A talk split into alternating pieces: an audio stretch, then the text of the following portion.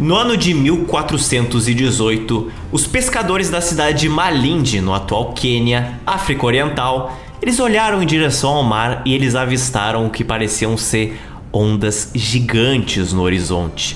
Elas eram tão grandes e tão densas que elas pareciam formar uma parede gigante de água que estava se aproximando da cidade. Temerosos, os pescadores recolheram seus equipamentos e correram em direção à cidade. Um alarme tocou de uma ponta a outra de Malinde, com muitos procurando abrigo no ponto mais alto da cidade. Quanto mais as ondas se aproximavam da cidade, mas elas não se pareciam com ondas. Alguns habitantes acreditavam que eles estavam vendo, na verdade, uma grande tempestade, formada por uma parede de nuvens. Mas todos estavam errados, pois poucos minutos depois já estava claro que aquilo não eram nuvens, não eram ondas, não era um fenômeno natural. Era uma grande frota de navios, alguns deles com mais de 100 metros de comprimento.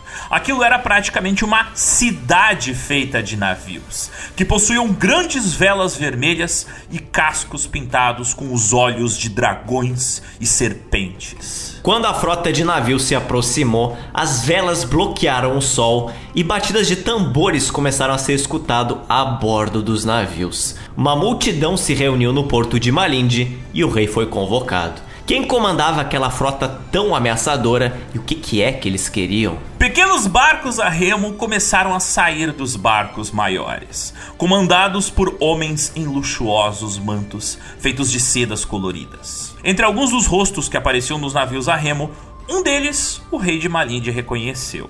Eram seus próprios embaixadores, que ele havia despachado há vários meses atrás. Agora, o Reino do Meio, a China como era chamada, estava devolvendo aqueles emissários para casa. O rei de Malinde tinha ouvido falar que o novo imperador da China, ele era poderoso, que ele tinha uma frota grande, mas ele não esperava que fosse tanto assim. Consigo, os chineses traziam presentes como porcelanas, sedas, ervas e objetos de arte. Ao se aproximarem dali, o rei de Malinde identificou a variedade de navios que compunham aquela frota. Tinha ali navios de transporte de cavalo, navios de guerra, navios de patrulha, navios de abastecimento e vários outros tipos de navios. Era uma frota gigante, completa e variada. Ele nunca tinha visto um número tão grande de navios, uma frota tão bem equipada em toda a sua vida. Com 317 navios e 28 mil homens, a frota do Tesouro da China foi a maior frota marítima da história até aquele momento. O mundo só veria uma frota maior cerca de 500 anos depois, durante a Primeira Guerra Mundial. Entre os anos de 1405 e 1433, a frota do Tesouro viajou até a Tailândia, Vietnã, Malásia, Indonésia, Sri Lanka, Índia, Somália e Quênia. Essas viagens estenderam o poder político e a influência da China em todo o Oceano Índico. Mas como isso? É o que a gente vai descobrir hoje em uma história que envolve mongóis, espionagem, batalhas navais, viagens a reinos distantes, lutas com lobisomens da Malásia, é isso mesmo. Homens com piercings duvidosos na Tailândia e roubo de partes mortais do Buda. Tudo isso no episódio de hoje. Bora lá então, Zotes, conhecer esta China véia e seu mar de aventuras? Bora lá!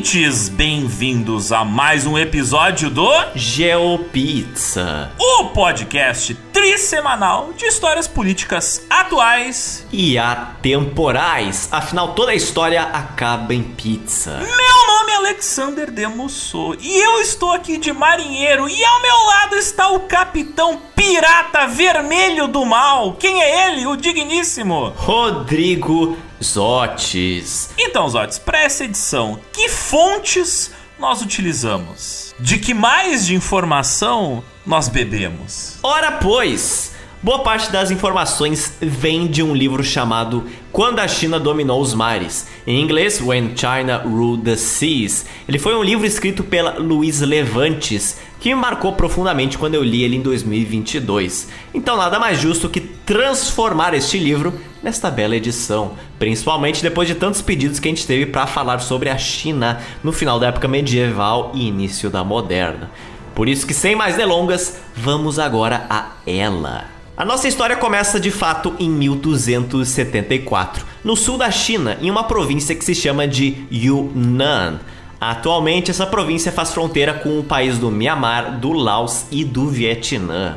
Aqui, o sul da China é o lar de grandes desfiladeiros, é o lar de grandes lagos, plantações de arroz e de florestas tropicais. Repleta de montanhas cobertas de neve e ligadas por frágeis pontes de bambus e estradas lamacentas, a região ali de Yunnan, ela tinha um trânsito bastante complicado, né? era bastante arriscado você circular por lá o que tornou esse espaço bastante isolado do resto da China. Mas foi exatamente por esse motivo, de ser bastante remoto do resto da China, é que a região de Yunnan se tornou rica em biodiversidade e cultura. Cerca de 73% da fauna chinesa vem da província de Yunnan. Inclusive a própria planta cannabis é originária daqui. Isto mesmo, pandas tigres são todos daqui. Além da fauna e flora, Yunnan é o lar de diversos povos étnicos, que são adeptos a uma variedade de religiões, principalmente budismo, islamismo e taoísmo. Particularmente, os muçulmanos, eles escolheram a China como moradia a partir do século 8 vindo tanto por rotas terrestres quanto por rotas marítimas, e se estabelecendo principalmente nas cidades portuárias de Guangzhou e Quanzhou. Isso a gente falou bastante na nossa última edição exclusiva para os nossos ouvintes. Então, se você quer saber mais sobre essas informações, é só apoiar a gente que você tem acesso a esse episódio, né? Mas voltando aqui à pauta. Foi a partir da invasão dos mongóis na China, ali no século 13, que os árabes, os persas, os turcos e os uigures se espalharam por todas as áreas do país como nunca antes havia acontecido. À medida que o líder mongol Gengis Khan ele atacava e saqueava cidades da Ásia Central, como Samarcanda no Uzbequistão, Balkh e Herat no Afeganistão, ele recrutou vários homens das elites locais para servir a ele. Muitos, é claro, eram recrutados, vamos dizer assim, a uma força bem grande.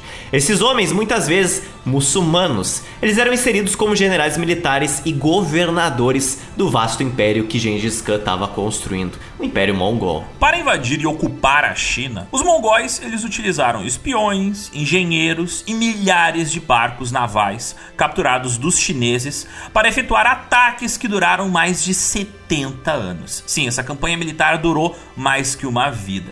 A campanha de conquista da China, ela foi tão longa, tão extensa, que o Gengis Khan ele morreu no meio dela. Seria o seu sobrinho, o Kublai Khan, que finalmente anexaria a China inteira ao Império Mongol e ali iniciaria uma nova dinastia chinesa uma dinastia chamada de Dinastia Yuan, claro, controlada pelos Khans, a autoridade máxima mongol, ali por volta do ano de 1276. O Império Mongol ele já era grande, mas com a anexação da China, meu rapaz, o império se tornou imenso. Diversos muçulmanos foram inseridos em guarnições, postos militares e como governadores por toda a China para servir os mongóis, incluindo o bisavô do nosso personagem principal. Ele se chamava Said Ajal Shams al-Din Omar. Ele protegia uma área militar em Yunnan, a província no sul da China. Eventualmente, ele foi promovido ao posto de governador da província de Yunnan da nova China mongol. Servindo aos mongóis, o Said ele fez da província de Yunnan o seu lar. Foi lá onde ele formou família, criou seus filhos e seus netos ao longo das gerações que se seguiram. Um dos seus filhos, chamado de Mahaji, ele mudou-se para a cidade de Qinyan, no centro da província de Yunnan, e aí segue a história. Graças à boa vida financeira que o seu pai tinha, o Mahaji, como muçulmano, ele conseguiu fazer a sua peregrinação a Meca. É por isso que ele inclusive recebeu o seu nome Haji. Haji é um título honorífico dado aos muçulmanos que conseguiram fazer a peregrinação a Meca. Maharaji teve dois filhos e o mais novo vai ser o nosso personagem principal, que ganhou o nome de Mahre. Mais tarde, ele teria seu nome mudado para Cheng, Cheng Re, um nome que alguns ouvintes podem saber. Mas por que, que essa mudança ocorreu, vocês vão ter que continuar escutando para descobrir. O pai de Ma He ele era bem visto por toda a província de Yunnan, ao ponto dele ser elevado ao cargo de governador da cidade de Kunyang. Mais tarde, um oficial do governo chinês chamado de Li Zingang, ele escreveu o seguinte sobre o pai de Ma He. O cavalheiro era alto de nascimento, robusto e extraordinariamente bonito, de comportamento e porte imponentes e temíveis relutante em se comprometer ou bajular os outros. Por natureza, gostando especialmente de fazer o bem, ao encontrar aqueles que estavam empobrecidos ou angustiados, incluindo viúvas, órfãos e outros sem ninguém em quem confiar, ele rotineiramente oferecia-lhes proteção e ajuda. Foi por essa razão que não havia ninguém na comunidade local que não admirasse esse senhor. Ele tomou em casamento uma mulher de sobrenome Wen, cheia de virtudes conjugais. Ele teve dois filhos, o mais velho chamado de Wen Ming e o outro chamado de He, além de quatro filhas.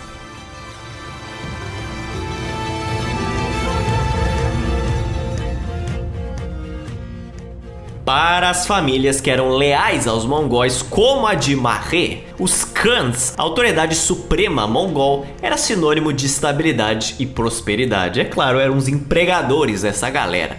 Mas, para a esmagadora maioria dos habitantes chineses, os cães representavam exatamente o contrário. Quaisquer povos que não eram de famílias reais ou importantes para os mongóis eram vistos por eles como cidadãos de segunda classe na China. Ao leste do país, onde habitava o povo Han, que governava a China antes da invasão dos mongóis, aquela galera estava sofrendo bastante com a tributação excessiva, né, os impostos excessivos, e também com enchentes massivas que estavam acontecendo no Rio Amarelo. Enchentes essas que eram resultado do abandono de projetos de irrigação por parte dos mongóis, o que deixou a economia né, e a agricultura da região em ruínas. Ali em 1350, milhares de camponeses foram então chamados para trabalhar na reparação dos diques que controlavam a circulação de água que vinha do Rio Amarelo para irrigar os campos de plantação. Porém, essa era uma atividade sem planejamento e sem investimento por parte dos mongóis, o que levou à morte de muitos trabalhadores chineses. A insatisfação dos chineses chegou a tal ponto que em 1351 eles se revoltaram em uma rebelião conhecida como Rebelião dos Turbantes Vermelhos. Os turbantes vermelhos, eles eram filiados a uma sociedade secreta budista no leste da China, a Lotus Branca. Em especial, um camponês pobre e um monge budista se juntou à rebelião em 1352. E logo em seguida ele se casou com a filha adotiva de um comandante rebelde.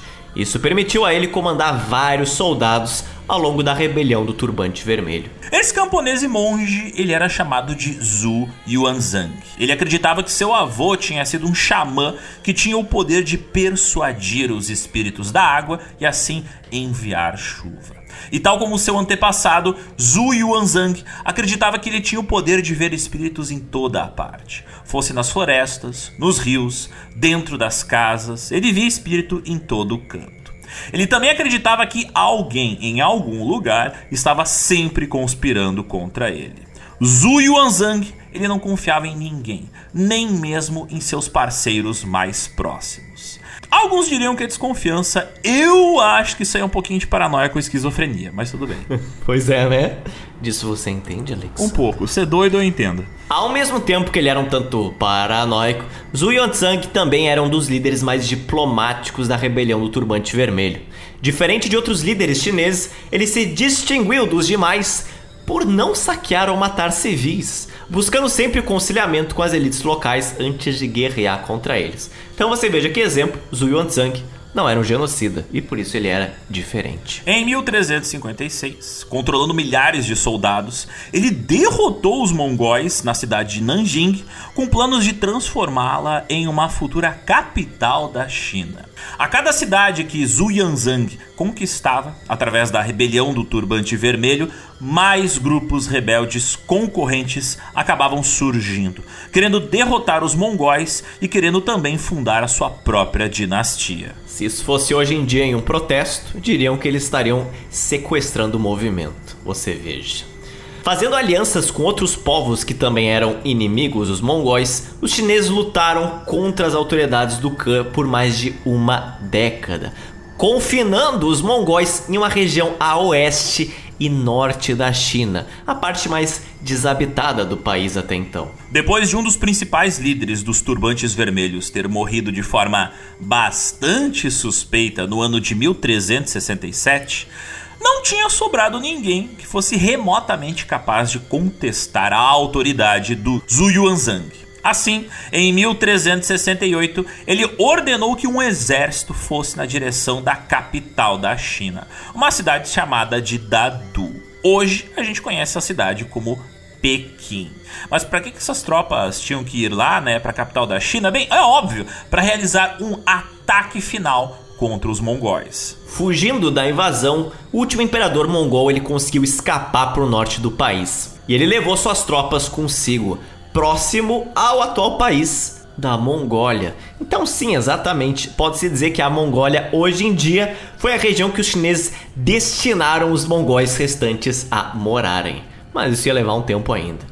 Após ocupar a capital Dadu, Zhu Yuanzhang a renomeou como Beiping, em português Pequim, que significa capital nortenha. Mas a cidade de Pequim, na época Beiping, ela não iria continuar sendo a capital da China por muito tempo. O Zhu Yuanzhang ele considerava aquela cidade muito ao norte, ou seja, ela estava muito exposta a possíveis ataques dos mongóis. Assim, ele decretou que outra cidade mais ao sul, 890 quilômetros mais ao sul, deveria ser a nova capital da China. Essa cidade seria a cidade de Nanjing, que significa em português capital ao sul. Foi nesse momento que o Zhu Yuanzhang finalmente decretou que a dinastia Yuan, que era a dinastia mongol na China, tinha acabado de fato. Em seu lugar, ele fundou uma nova dinastia, a dinastia Ming, que significa brilhante ou iluminado.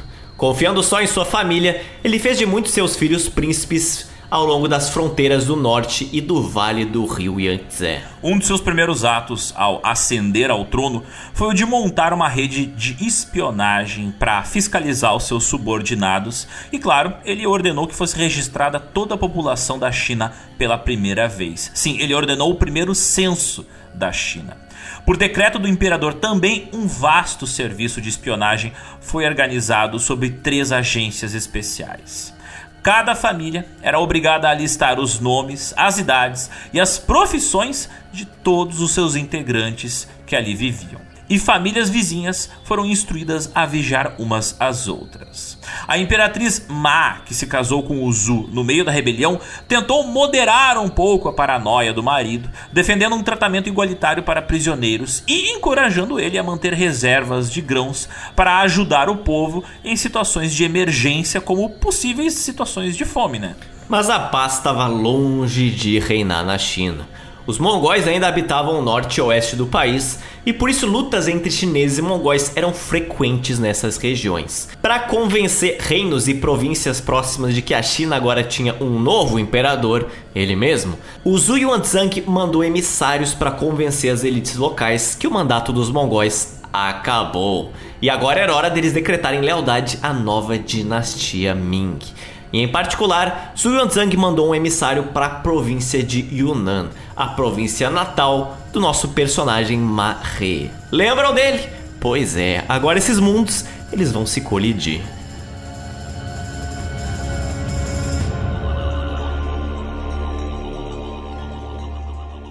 Em 1374, um enviado da recém-impossada dinastia Ming chegou à província de Yunnan escoltado por centenas de soldados. Ele tinha ordens explícitas para que o príncipe mongol Bassalawarmi que governava aquela região, que ele deveria abandonar totalmente a sua fidelidade aos mongóis e declarar lealdade ao novo governo da dinastia Ming. Sem pensar duas vezes, o Bassalau Army ele se recusou a fazer isso, ordenando que o enviado chinês e os seus soldados fossem mortos ali mesmo. Ao saber desse acontecimento, a família de Marre, leal aos mongóis, não estava acreditando que os mongóis, um dos povos mais valentes e impiedosos do mundo, tinham sido derrotados por uma rebelião a leste da China. Para eles era mais preferível aceitar a morte do que trair e se render aos chineses. Por mais de sete anos, Zhu Yuanzhang tentou novas conciliações com o príncipe de Yunnan, mas eventualmente ele perdeu a paciência. Né? Sete anos negociando é, é complicado, é muito burocrático. Em 1381, o imperador ordenou que um dos seus generais mais capazes, um cara chamado de Fu Yunde, invadisse Yunnan com um exército composto de 300 mil homens, para que com essas forças ele pudesse subjugar o restante dos mongóis que ainda ocupavam ali um pedacinho da China, eliminando quaisquer outros povos que eram inconvenientes para o seu governo. Em resposta, o príncipe Bassalawarni ele agrupou cerca de 100 mil soldados, incluindo mongóis e outros povos locais, para lutar contra os soldados chineses. Em todo caso, ele estava em uma grande desvantagem numérica, não é mesmo? Se vão vir 300 mil soldados chineses e você tem 100 mil soldados, é você está em uma clara desvantagem de 3 para 1.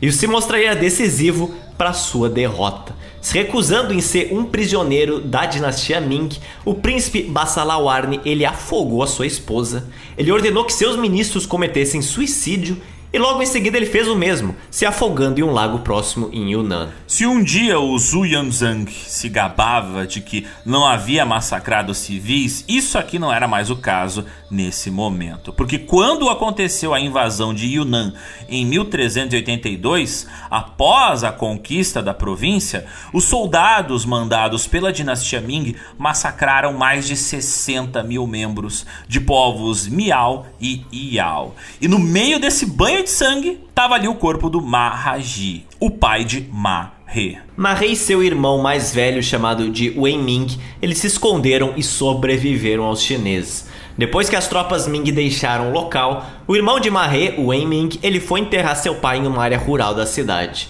Mais tarde, foi posta uma placa na lápide do seu pai que dizia: O título deste cavaleiro era Raji, seu sobrenome era Ma. Ele era originalmente da prefeitura de Kunyang, em Yunnan. O sobrenome de seu avô era Baian. O sobrenome de sua avó era Ma. Seu pai se chamava Raji. O sobrenome de sua mãe era Wen. Isso é uma das maiores fontes de informações que a gente tem sobre o pai do Marre. Mas em todo caso, o irmão mais velho do Marre, ele nunca retornou para encontrar seu irmão. Sozinho, sem família e com só 10 anos de idade, o Marre fugiu sozinho pela estrada. Mas no caminho ele deu um dos maiores azares, talvez, da sua vida. Ele foi encontrado pelo general chinês Wu Fuyong, o homem responsável por ordenar o massacre da sua cidade. Ao encontrar o menino, o general perguntou sobre o que tinha acontecido com o príncipe mongol Bassalawarmi. O Mahé então respondeu: ele se afogou em um lago. É mesmo? Sim. O general não sabia se o menino estava mentindo ou não. Em todo caso, ele considerou o Marre corajoso em falar aquelas coisas, né? Só um menininho trocando ideia com o general. Olha só, que menino, né, corajoso, que menino destemido. Então, o general ele tomou o Marre como prisioneiro e levou a criança para Pequim, a capital nortenha da China.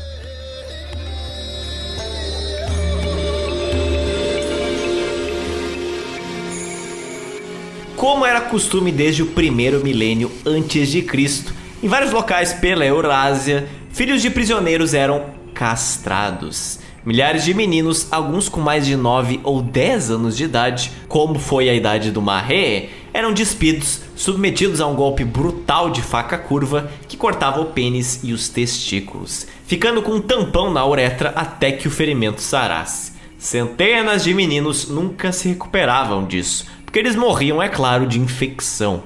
Aqueles que sobreviviam, eles eram levados para a capital para servir como eunucos na corte Ming. Aliás, é essa a definição de eunucos, né? É pessoas, homens que são castrados quando são muito jovens, têm as genitais cortadas, exatamente para que uh, se tornassem serventes de elites. Isso era uma tática comum não só na China, mas na China ficou famoso esses eunucos. Porque, por exemplo, daí você poderia ter um empregado, digamos assim, um escravo, que servisse as mulheres do palácio, porque como ele não tinha pinto nem bola e não tinha nem desejo sexual a princípio, não serviria como não não não representaria uma ameaça às mulheres que tinham que ser protegidas para servirem em questões sexuais aos homens da elite, aos homens com poder. Mas enfim, esse foi o destino terrível do Mahé. Ele foi castrado e em 1385 ele foi enviado ao palácio do filho mais novo do imperador. Na época, um cara chamado Zhu Di, que tinha 25 anos de idade. Como eu já expliquei antes, os eunucos eles eram encarregados de guardar o harém do imperador e garantir que as linhagens imperiais não fossem comprometidas. Como guardiões dos costumes imperiais e da etiqueta da corte, embora incapazes de ler, eles aconselhavam príncipes sobre coisas como protocolo, boas maneiras, conduta à mesa e, claro, conduta sexual. Em outras palavras, eles eram os ajudantes da corte. Eles eram escravizados que eram auxiliares em todas as funções administrativas internas da corte. Desde a dinastia Han, os eunucos tinham se estabelecido nas cortes imperiais e sobre o governo do Zhu Yuanzhang, eles foram organizados em 12 divisões, encarregados de tarefas como alimentação, organização de arquivos, construção de armazéns, templos, estábulos imperiais e organização de munições. Eles muitas vezes acompanhavam imperadores ou príncipes em expedições militares, seja por terra ou por mar. O cargo mais alto que um eunuco poderia adquirir era de diretório de cerimonial, que consistia em três eunucos que faziam a nomeação para todos os outros cargos e também enviavam outros eunucos em missões especiais. E embora a maioria deles morasse na capital Nanjing, o Mahei permaneceu morando em Pequim para servir o filho do imperador chamado de Zhu Ji. Em todo caso, o seu pai, o Zhu Yuanzhang, não confiava nos eunucos. Certa vez ele teria dito: Eles não devem receber responsabilidades, e seu número não deve ser grande. Em 1384, o Zhu Yuanzhang teria pendurado uma placa no portão do palácio em Nanjing que dizia: Eunucos não devem intervir nos assuntos do governo. Aqueles que desobedecerem serão decapitados. Ele também acreditava que era melhor manter os eunucos analfabetos. Mas curiosamente, no final das contas, o Zhu Yuanzhang ele desobedeceu a sua própria diretiva. E ele autorizou que alguns eunucos fossem alfabetizados para trabalhar na diretoria de servidores do palácio, que guardavam documentos pessoais da dinastia e cada vez mais recebiam mais tarefas. Eunucos como Ma He, castrados antes da puberdade, eram chamados de Tong Jing, que significa puros desde a infância. Convivendo principalmente com as damas da corte, concubinas e prostitutas, era dito na época que os eunucos eles tendiam a se comportar mais como mulheres, mais como meninas. Quando adultos, segundo o que era dito na época, eles tinham vozes estridentes e desagradáveis. E muitas vezes eram considerados temperamentais e excessivamente emocionais, ficando com raiva ou chorando de maneira muito desequilibrada e muito rápida. Não se sabe o quanto disso são estereótipos reforçados pelos homens da corte e o quanto disso é fato. Mas a questão é que o Mahé, ele claramente se afastava desse suposto padrão de comportamento dos eunucos. Foi registrado que o Mahé tinha 2 metros e 10 centímetros de altura e tinha uma cintura de cerca de 1 metro e meio de circunferência. Suas bochechas e testa eram altas, mas o seu nariz era pequeno. Ele tinha olhos brilhantes, dentes brancos e bem formados como conchas e uma voz tão alta quanto um enorme sino.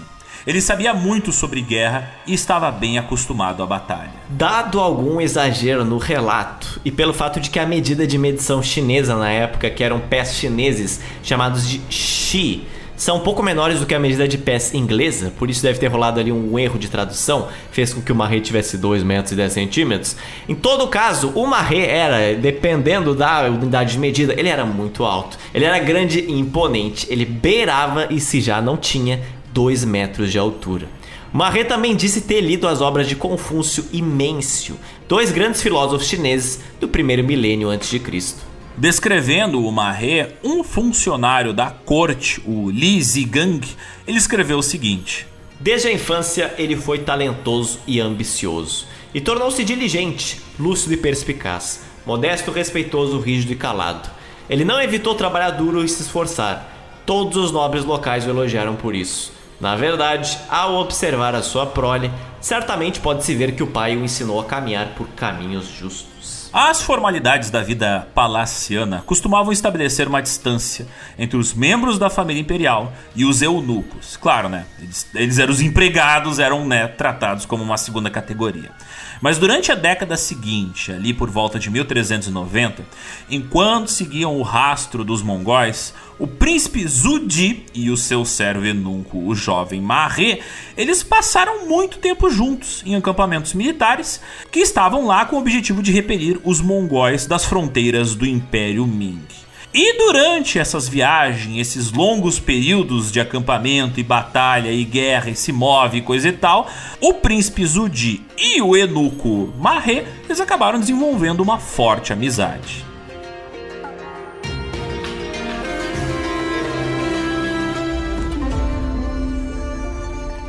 E enquanto a China parecia finalmente se aproximar de um momento de estabilidade política ali, o imperador Zhu Yanzhang, ele faleceu, faleceu aos 71 anos de idade no ano de 1398. Porém, antes da sua morte, já sabendo que ele estava indo para vala, ele pensou: "Putz, vai dar ruim".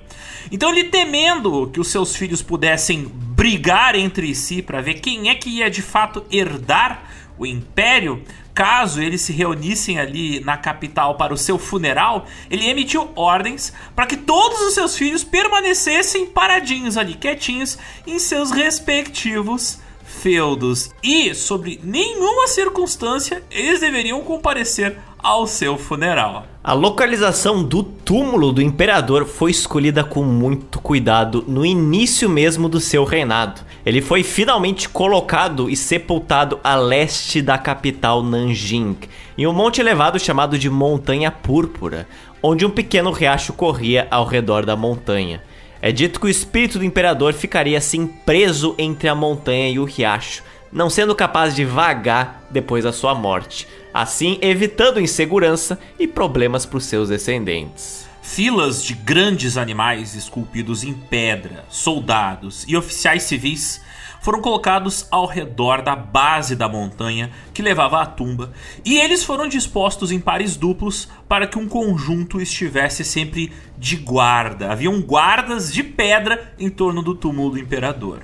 Também foi feita uma estrada, um caminho de um quilômetro e meio que ele serpenteava, ele era todo curvo e ele virava em curvas, né, para desencorajar espíritos malignos, porque naquela época se acreditava que eles viajavam, né, esses espíritos malignos só viajavam em linha reta, não faziam curva. Então o cara fez uma estrada toda cheia de curvas para evitar assombrações. Seus carregadores também foram sepultados junto com cerca de 42 das suas concubinas. Elas foram enterradas vivas ou tiveram suas gargantas cortadas antes de serem enterradas. Ovelhas e porcos também eram esfolados, cozidos e enterrados como oferendas ao espírito do imperador, que se acreditava que ainda teria necessidades mundanas depois da morte. Bom, mas quem iria ser agora o próximo imperador da China?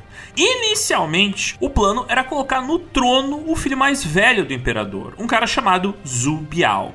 Mas esse cara tinha falecido seis anos antes do pai. Por isso, o próximo imperador da China seria o filho de Zhu Biao, um cara chamado Zhu Yunwen, que na época tinha 21 anos de idade. No seu novo reinado em Nanjing, o Zhu Yuen ele se mostrou mais paranoico que o seu próprio avô. Com medo de que os seus tios quisessem o retirar do poder, o Zhu Yuen colocou seus tios em prisão domiciliar e os destituiu dos seus poderes e forças militares. Enquanto isso, em Pequim, o Zhu Di não gostou nada de saber disso. E se sentindo violado e restringido pelas ações de seu sobrinho, o tiozão Zhu Di, ele decidiu declarar guerra ao sobrinho que era o imperador. Então isso aqui virou um Game of Thrones. Nomeando Marre como um dos seus comandantes, o eunuco que vivia tão próximo dele. Em janeiro de 1402, o Zudi cortou o fluxo de grãos e suprimento da capital Nanjing, com a intenção de invadir a cidade e destronar o Zhu Yuen do poder. O imperador fugiu para a cidade de Jinshuan, onde o Zudi foi atrás dele. Ao ver a ferocidade e a dedicação que o Zudi tinha em usurpar o trono, muitos funcionários do Zhu Yuen começaram a desertar pro lado do Zudi, começaram a abandonar sua lealdade ao imperador e entregaram ao Zudi planos valiosos de como penetrar nas muralhas do palácio de Jinshuan, onde o seu sobrinho estava. Em 13 de julho de 1402, o Zudi estava lá, de frente pro palácio de Jinshuan batendo na porta. Mas, para sua surpresa, o Palácio Imperial já estava em chamas, estava pegando fogo. O Zudi então ordenou o coitado do Marré que entrasse no palácio que estava pegando fogo e investigasse naquele exato momento o que, que, tinha ocorrido.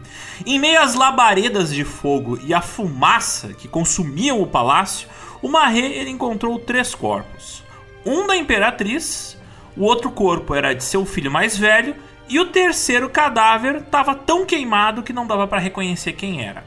Acreditava-se que esse terceiro cadáver, supostamente, pertencia ao imperador Zhu Yuen. Será que era? Bom, o Zudi ele não conseguiu deixar de pensar que o seu sobrinho ainda estava vivo e que aquele cadáver carbonizado era de um simples funcionário seu, colocado para se parecer como se fosse o dele. Era dito que o Zhu Yuen tinha aberto um baú vermelho no palácio que tinha sido deixado pelo seu avô, o antigo imperador Zhu Yuanzhang. Esse baú deveria só ser aberto em tempos de crise. Aquele baú continha vestes, chapéus e sapatos de um monge, assim como uma navalha para raspar a cabeça. Segundo a lenda, o imperador Zhu Yuen ele se vestiu de monge, raspou a cabeça e com alguns seguidores leais ele fugiu pelo portão, onde um mestre taoísta de um templo próximo apareceu para ajudá-lo em sua fuga e em sua ambição de se disfarçar como monge. Foi dito que três monges viajavam junto com o imperador Zhu Yuen para disfarçar ele com um grupo de monges peregrinos. Viajando mais à frente, haviam 20 de seus funcionários que serviam ali de segurança para manter uma trajetória tranquila desse imperador fugitivo. Pro desespero do Ji, o baú vermelho deixado pelo seu pai, o Zhu Yuanzhang, não estava mais no palácio. E vocês sabem que a característica mais marcante aqui da família Zhu é a famosa paranoia. E ao saber que o seu sobrinho podia estar à solta, o Zudi não ficou nem um pouco tranquilo. Bem, essa paranoia levou ele a dar uma formatada ali no governo, né? Porque o primeiro ato que ele tomou ao ascender ao trono em 17 de julho de 1402 foi de executar os oficiais que se recusaram a reconhecê-lo como imperador, junto com os seus parentes de até nono e décimo graus. Então, mesmo que você fosse um primo ou sobrinho que não veio o desgraçado cara há 30 anos, mesmo assim foi executado. Era para apagar a queima de arquivo total de todas as famílias que não reconheceram ele como imperador. Até mesmo vizinhos, professores, servos, até amigos desses oficiais tiveram que ser executados. O Zudi foi muito mais além. Ele anunciou publicamente que os quatro anos que o seu sobrinho tinha ocupado o trono simplesmente não existiam e mudou o registro histórico, estendendo oficialmente o reinado do seu pai até 1402, embora ele tivesse falecido em 1398. Não, esse cara aqui não existiu. Nunca vi, nem sei. Nunca vi, não conheço. Ele photoshopando todas as fotos de família, o Zudi. O próprio imperador, por exemplo, ele não confiava nos confucionistas, mas deu um poder sem precedentes aos eunucos que o ajudaram a conquistar o trono. Em especial, o seu servo mais leal, o comandante eunuco Marre, que foi batizado agora pelo imperador como Cheng. Assim, na nossa pauta, agora a gente vai começar a se referir ao Marre como Cheng He. Mas por que que ele escolheu ali o nome Cheng, Z-H-E-N-G? Qual foi a história para isso? Bom, nos primeiros dias da rebelião perto de Pequim, o Marre teria lutado bravamente em um lugar chamado de Cheng Lungba. E em tributo a isso, o imperador o batizou com esse primeiro nome Cheng.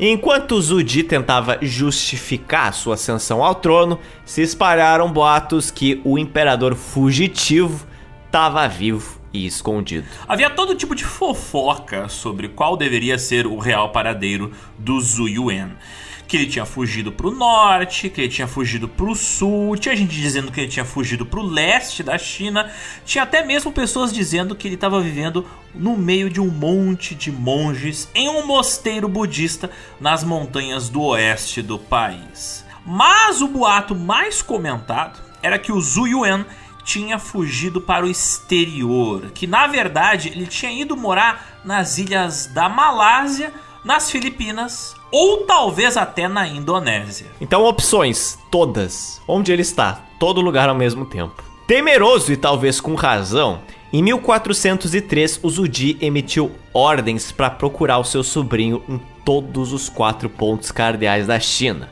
Mas o que fazer caso o seu sobrinho tivesse fora da China, não é?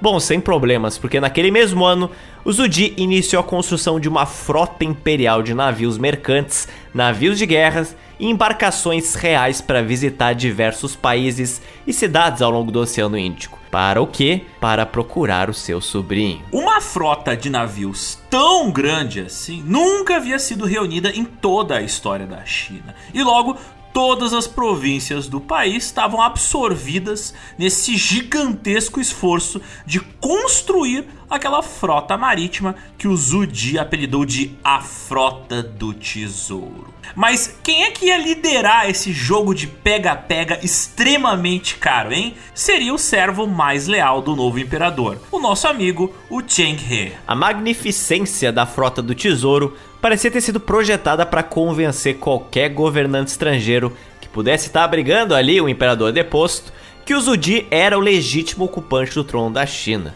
E provavelmente não estava longe da mente do imperador que o tesouro imperial da China, esgotado por uma longa guerra civil, precisava ser reabastecido pelo comércio exterior.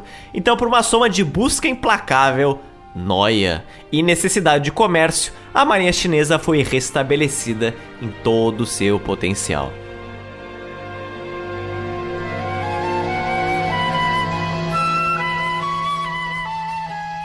Desde o ano 200 a.C., a China ela tinha se firmado como uma potência marítima ali na região do Oceano Índico. Posteriormente, na época medieval, haviam comerciantes chineses presentes na Síria, na Pérsia, na Malásia, nas Filipinas e, é claro, na Índia. E por causa disso, desde então, os mercados da China eram repletos de produtos importados de fora do país como ervas, especiarias, vestimentas, alimentos estranhos, arte até vinda da Somália, Birmânia, Pérsia e Madagascar, enfim, até mulheres e escravizados eram importados de fora do país. E mesmo durante a época mongol, o comércio da China com outras nações nunca foi realmente interrompido. Na verdade, foi intensificado. Foi durante a época do domínio mongol na China que os viajantes Marco Polo e Bim Batuta viajaram até a China e descreveram os grandes e numerosos navios chineses, que possuíam uma tecnologia e uma engenharia naval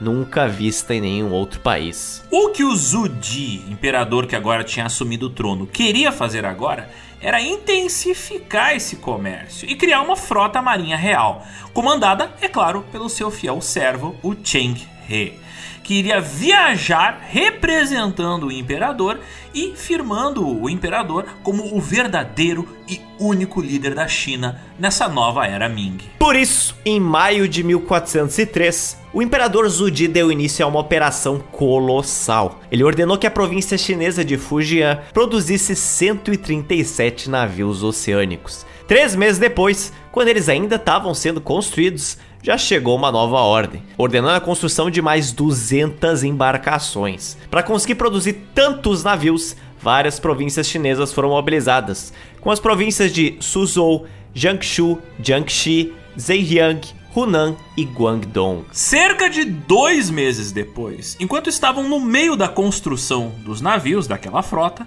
uma nova ordem veio da corte chinesa deveriam ser produzidos mais 188 barcos de transporte para o serviço em alto mar. De 1404 a 1407 se seguiu um frenesi de construção naval na China. Um período no qual mais de 1681 navios foram construídos para integrar essa enorme frota do tesouro. Eram tantos navios que até mesmo províncias chinesas que não tinham saída para o litoral tinham que fazer a sua contribuição, enviando toneladas de madeira através do rio Yangtze para o seu estaleiro mais próximo. Estaleiro é onde se fabrica barcos. Milhares de árvores foram derrubadas e muitas florestas tropicais foram reduzidas a pequenos bosques. Eu fico imaginando o quanto será que modificou a temperatura do planeta Terra naquele período com a construção dessa frota naval, de tanto desmatamento que teve. Tá aí um estudo científico que eu gostaria de ver. Também gostaria de saber. Mas enfim, mais de 400 famílias de carpinteiros, fabricantes de velas e construtores navais vindos das províncias de Jiangsu, Jiangxi, Zhejiang, Fujian, Hunan e Guangdong tiveram que ser transferidos todos para o grande estaleiro de Longjiang. Lá, cerca de 20 a 30 mil pessoas trabalhavam e viviam exclusivamente para construir essa enorme frota do tesouro. Esse estaleiro de Longjiang, ele ficava na capital Nanjing, mas o estaleiro era tão grande que ele era dividido por seções. Os artesãos foram organizados em quatro oficinas básicas: carpinteiros, ferreiros, calafates e fabricantes de velas e cordas. Além disso, havia cronometristas, especialistas na construção de andaimes e homens que cuidavam das dezenas de cavalos imperiais usados no transporte de materiais pelos pátios. Cada oficina tinha cerca de 100 famílias, não pessoas, famílias que ali trabalhavam. Os construtores navais geralmente não sabiam ler e, portanto, eles instruíam os seus artesãos verbalmente ou visualmente. Muitos construtores navais tinham modelos em miniatura dos navios que teriam que ser construídos, com peças em miniatura meticulosamente trabalhadas que se encaixavam de maneira semelhante a um Lego. Esses modelos em miniatura serviam para mostrar aos artesãos como é que funcionava um navio e quais partes faziam o que. E claro, era um exemplo 3D de como o navio deveria ser construído. Então, na ausência de AutoCAD, o negócio era fazer miniaturas. E parece mais divertido, inclusive. Não precisa de 64 GB de memória RAM, não precisa de um processador i5. Tá bom, só vejo vantagem. Só precisa de madeira. Só madeira. Só desmatar umas florestas, tudo certo. O estaleiro de Longjiang era tão grande que ele parecia uma cidade dentro de outra cidade. Nele tinha sete docas secas de 450 metros de comprimento, onde os navios eram construídos. Quando as embarcações eram concluídas, os portões das represas eram abertos, inundando as docas e permitindo que os navios boiassem até o rio Yangtze. Docas secas existiam na China desde o século X e, curiosamente, só apareceram na construção naval europeia no final do século XV, em Portsmouth, na Inglaterra. E nesse processo de construção de milhares de navios, tudo era preciso ser feito na ordem e na sequência adequada. Era praticamente uma linha de produção, né? Havia inclusive um ditado chinês popular entre os habitantes dos estaleiros de Longjiang que dizia o seguinte: Se você quer um colar feito de pérolas de dragão, primeiro é preciso encontrar o homem para matar o dragão. O que, que isso queria dizer? Que se você quisesse construir um navio, primeiro você tinha que seguir corretamente todas as etapas de construção de um navio. Para produzir as velas que seriam utilizadas nas embarcações, por exemplo, as fábricas têxteis da China receberam estritas ordens imperiais para produzir quantidades e qualidades específicas de sedas finas e brocados. Os fabricantes de seda que não cumprissem as estritas especificações imperiais eram multados ou presos. Tu tinha que seguir à risca as ordens mandadas de cima. Os navios chineses eles eram famosos por possuírem uma série de tecnologias distintas, e uma delas era sua grande resistência a vazamentos. E para chegar nesse resultado, os chineses utilizavam um produto especial para unir as tábuas de madeira. Não era prego, não era lama, nem era banha, que se dissolve facilmente na água. Eram fibras cobertas com uma mistura de cal peneirada e óleo de tung, uma planta chamada tung. Tudo isso precisava ser fervido e cozido até endurecer, se transformando em um excelente material impermeabilizante. E claro, para fornecer a enorme quantidade de óleo de tung necessária para a construção dos navios, o imperador ordenou a criação de grandes pomares de árvores que produziam esse óleo, né? Que foram plantadas fora da capital Nanjing, com mais de 10 mil árvores de tung sendo plantadas para atender às necessidades dos estaleiros de Longjiang. As viagens da frota do tesouro não tinham como intuito só cumprir assuntos imperiais e diplomáticos, mas também, é claro, realizar comércio entre os reinos e países que seriam visitados. Por isso mesmo, o imperador Zhu Ji ordenou que a maioria das províncias chinesas abastecesse os navios com as melhores mercadorias que cada um tinha especialidade em produzir. Por exemplo, as províncias de Suzhou e Hangzhou eram centros tradicionais de fabricação de seda. E agora eles eram responsáveis por fabricar a seda que iria abastecer os navios com milhares de vestimentas luxuosas que seriam transportadas para o comércio. Por outro lado, a região de Guangdong, que costumava fabricar materiais de ferro, agora teve que fabricar pregos, agulhas, potes e arames de ferro, não apenas para os estaleiros de Longjiang, mas também para servir como mercadorias que seriam levadas pelos navios para ser comercializadas no exterior. Mas talvez o presente que mais encantava as elites dos outros reinos era a famosa porcelana chinesa. A província de Jiangxi teve que produzir delicadas louças, vasos e esculturas na cor branca, azul e verde em porcelana. Esse tipo de cerâmica, que se assemelha a um vidro, recebia o nome específico de Sisu. Ele era considerado inclusive possuidor de qualidades mágicas. A demanda de porcelana foi tanta que a cidade de Jingdezhen, na província de Jiangxi, teve que aumentar o seu número de fornos para produzir cerâmicas de 20 para 58. Mas afinal, qual era a opinião do trabalhador, do proletário chinês comum dessa época sobre essas tais viagens da frota do tesouro? Porque para os nossos olhos contemporâneos, a gente deve estar pensando: uau, quanto emprego deve ter sido gerado nessa época? Bem, não é bem assim. Aqui nós estamos falando de vários esforços conjuntos ordenados pelo imperador que ali você tinha coordenação administrativa, de tecnologia, de diplomacia, de engenharia, de política, inclusive da área militar, e do ponto de vista histórico parece um grande avanço tecnológico e social. Mas para os habitantes da China dessa época, para o cidadão comum chinês dessa época, a frota do tesouro era vista como uma viagem de luxo que servia apenas para funcionários corruptos tirar umas férias fora da China. Sim, isso mesmo. Nessa época, isso já era visto como um negócio meio exagerado. E até hoje é um pouco. Ainda mais devido ao fato de que a maioria dos chineses tiveram que trabalhar mais em um prazo menor para cumprir as normas ditas pelo imperador. Mais irônico ainda é que as riquezas oriundas do comércio que a dinastia Ming faria através dessa gigantesca frota, é claro que ficaria restrita à corte Ming.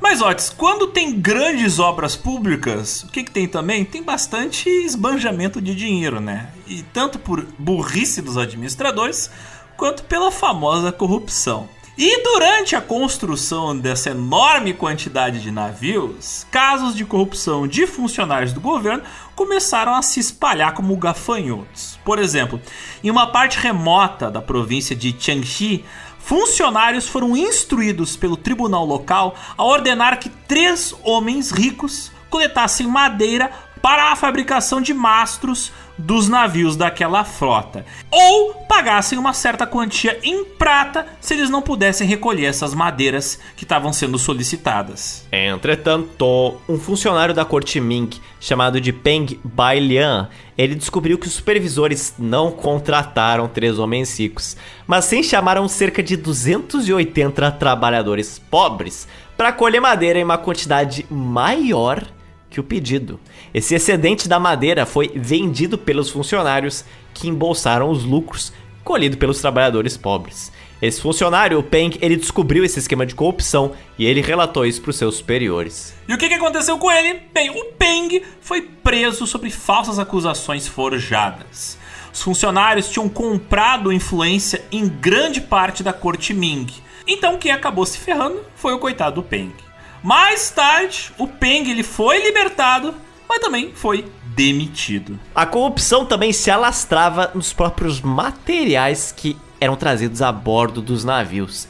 Por exemplo, alguns eunucos responsáveis por receber a porcelana e colocá-la ali nos navios, algumas vezes eles alegavam que a porcelana que eles receberam estavam com falhas e eles retornavam essas porcelanas para o seu fabricante. Porém, eles na verdade não retornaram nada. Eles aprendiam para si a porcelana e as vendiam para o seu próprio ganho pessoal. Dessa época existe um registro de um eunuco corrupto que ele foi descoberto e foi executado, mas essa ação provavelmente pode ter sido mais exceção do que a regra.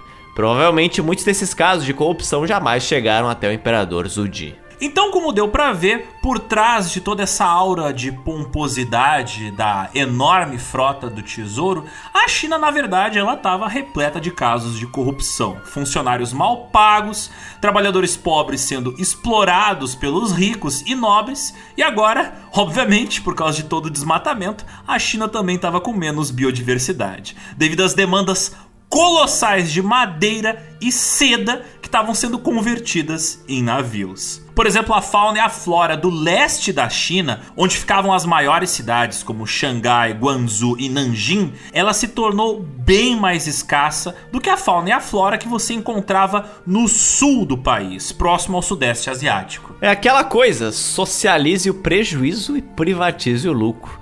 Parece até algumas empresas de energia em São Paulo, né? Não, não citarei nomes.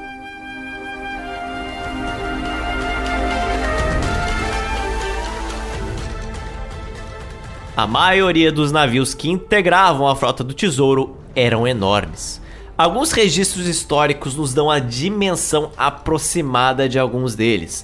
O maior deles, chamado de Barco do Tesouro, que em chinês recebeu o nome de Bao Xuan, ou Barco do Dragão, também chamado de Long Xuan, tinha 120 metros de comprimento e 50 metros de largura. Era simplesmente um dos maiores navios já construídos no mundo naquela época. A civilização humana só testemunharia um navio maior que esse 400 anos no futuro, com a eventual invenção dos navios a vapor que possuíam cascos de ferro. Para fins de comparação, olha só, o poderosíssimo navio britânico que derrotou Napoleão no início do século XIX, um navio comandado pelo almirante Nelson, o famoso HMS Victory, ele era considerado um navio gigantesco mas ele tinha apenas 70 metros de comprimento. Em chinês, a unidade de medida desses navios era medida em shi, que equivalia a um pé chinês. Cada shi correspondia em torno de 25 centímetros. Convertendo todas as medidas do navio para shi, o navio do tesouro, o maior de todos, ele tinha um tamanho de 444 shi. Esse número 444 não era acidental. 4 era o símbolo da Terra na China, que se pensava ter quatro pontas. A China, o reino do meio, estava no meio de quatro mares. Existiam quatro direções cardeais, quatro estações e, de acordo com a filosofia confuciana, quatro virtudes: prosperidade, integridade, retidão e modéstia. Olha, com um xizão desses, eu acho que pelo menos no quesito tamanho de navio, eles não eram modestos. Você encarava esse, esse xizão aí, Zotias? A unidade de medida era em X, era isso. É, sim, sim, Eram sim. hambúrgueres. Era hambúrguer. um hambúrguer gaúcho. Sinal de uma civilização avançadíssima. Eles utilizavam um hambúrguer gaúcho para medir os navios. Visionários, visionários. Visionários, visionários. Só no X. Depois passava maionese em cima do navio. Caralho.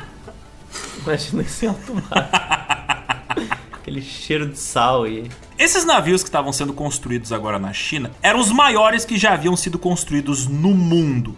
Mas eles não eram tão estranhos assim em relação a navios anteriormente construídos na China. Eles eram consistentes com o estilo e o tamanho de modelos de navios anteriores. Por exemplo, os navios do antigo líder mongol Kublai Khan, eles tinham mais de 10 velas e se dizia que eles continham até mil homens dentro deles. E no grande lago ao oeste da cidade de Hanzhou, grandes barcos de patrulha da dinastia Song, os chamados navios do Lago Oeste, eles tinham mais de 100 metros de comprimento. Então fazer barco grande já era uma tradição nessa época. Eles só aumentaram ainda mais o tamanho dos navios. Mas calma, isso aqui não significa que todos os navios da frota do Tesouro tinham mais de 100 metros de comprimento. Esse foi o caso só do navio do Tesouro. Fora dele, é provável que apenas outro navio que integrava a expedição beirasse os 100 metros de comprimento. Um barco de transporte de cavalos, com cerca de 8 mastros, 100 metros de comprimento e 43 de largura. Agora o curioso é que não tá claro hoje quantos navios exatamente compunham essa frota do tesouro. Como sugere o romancista chinês Lou Maotang no seu romance escrito no século XVI chamado A Viagem de Sambal, o Eunuco, ao Oceano Ocidental, segundo este autor, podem ter havido apenas três grandes barcos dentre toda a frota, enquanto os restantes eram barcos auxiliares. Por exemplo, o terceiro maior navio da frota eram barcos de transporte de alimentos e mercadorias. Eles tinham cerca de 78 metros de comprimento e 35 metros de largura, com 7 mastros. Já o quarto maior navio eram os exclusivos para transporte de tropas, possuindo 6 mastros e 67 metros de comprimento, com 25 metros de largura. Entretanto, esses quatro navios grandões da frota possuíam uma série de tecnologias que eram novas para aquela época. Por exemplo, em tempo ruim, quando os navios se inclinavam para a frente, os buracos na proa se enchiam parcialmente de água, diminuindo o balanço das ondas que o navio sofria. As âncoras lançadas ao lado do navio também aumentavam a estabilidade da embarcação em eventuais mares turbulentos. Na popa desses navios haviam duas âncoras de ferro, cada uma pesando quase meia tonelada. Os navios do Tesouro também usavam um leme que podia ser levantado e abaixado, criando estabilidade adicional como uma quilha extra. Isso só chegou na tecnologia naval europeia no século XIX. Os navios tinham nove mastros escalonados e 12 velas feitas de tecido de seda vermelha, facilmente reconhecidos à distância. Embora os navios do Tesouro carregassem 24 canhões de bronze fundido com alcance de até 2,5 metros, eles não eram considerados navios de combate. Em vez disso, eles eram os navios de quem? Dos reis do camarote. Por quê? Porque esses navios, eles possuíam grandes camarotes para abrigar os enviados imperiais. Sim, haviam também salões e antecâmaras com janelas ricamente enfeitadas com balcões e grades. Era era um luxo, era um luxo, quase uma balada. Os porões dos navios também estavam cheios de sedas e porcelanas caras, que, óbvio, serviriam para o comércio com países estrangeiros. Os cascos desses navios, todos eles possuíam esculturas e pinturas, com as suas proas adornadas com a cabeça de animais também esculpidos, como por exemplo, a cabeça de um dragão, de uma fênix ou de uma águia. No casco desses barcos, naquela parte onde havia o contato entre o navio e a água, havia também desenhos do sol e da lua. Eu estou imaginando aqui na minha cabeça praticamente um desfile carnavalesco porém com temática chinesa. Eu só consigo imaginar o rei do camarote a bordo de um desses navios. Isso me perturba profundamente. O restante dos navios da frota provavelmente consistiam em outros tipos de embarcações de vários tamanhos. Eram navios auxiliares de diversas finalidades. Por exemplo, um dos principais e mais numerosos navios que integravam a frota do Tesouro eram os barcos de patrulha. Eles possuíam cerca de 36 a 40 metros de comprimento equipados com canhões pesados e minas explosivas incendiárias. Vocês lembram das famosas minas incendiárias que os chineses levavam a bordo dos seus barcos, que a gente comentou na edição passada? Se você responder não, é porque você não nos apoia. Nos apoia e escute esse episódio exclusivo. Mas o fato é que a pólvora na China, ela veio para ficar. Dentro dessa frota enorme de navios, haviam também cerca de 20 navios tanque, chamados de navios cisterna, capazes de fornecer água potável aos homens no mar por um mês ou até mais tempo. Era nesses navios que era carregada a água potável que abastecia os outros navios. No entanto, a frota tentava parar o máximo possível em portos a cada 10 dias, no mínimo, para reabastecer esses navios tanque, claro, para nunca faltar água potável. Por fim, Vamos à pergunta de um milhão de doletas, Alexander. Quantas pessoas integravam nessa expedição? Quantas? Quantas será? As principais fontes nos dizem que 27 mil pessoas integravam a frota do Tesouro. É praticamente uma cidade flutuante no oceano. E a pergunta que fica é como é que toda esta galera fazia para se comunicar. Eram gritos? Eram palmas? Eram zap zap? Olha, a comunicação entre os diferentes navios se dava através de um elaborado sistema de sinais sonoros e visuais. Todos os navios levavam consigo bandeiras de sinalização, sinos, cinco estandartes, um grande tambor, gongos e dez lanternas. Sinais sonoros eles eram usados para emitir comandos a bordo e os tambores que os navios levavam eles eram altos o suficiente ao serem tocados que serviam como aviso para os outros navios da frota, por exemplo, para procurar um porto seguro se uma tempestade tivesse se aproximando. Lanternas também eram utilizadas para transmitir sinais à noite ou em momentos que tinha um mau tempo, tempo nublado. Pombos correio também eram empregados para comunicação de longo alcance entre os barcos. Cada navio podia ser identificado pela sua cor especial e uma bandeira preta com um grande caractere branco, indicando a qual esquadrão ele pertencia. Imagina você nessa época pré-WhatsApp tentar mandar uma mensagem para alguém pelo pombo. Eu fico imaginando, tipo, o pombo assim tá meio pesado, aí tu pensa, putz, tá vindo um textão. Ele carregando assim um rolo de papel, tipo, ah, tá vindo uma mensagem enorme. Putz, lá vem. Lá vem. Aí você abre a sua corrente de WhatsApp. É só corrente de WhatsApp. Corrente do tesouro. Reaja com um emoji a essa mensagem para recebermos um bom tempo de viagem.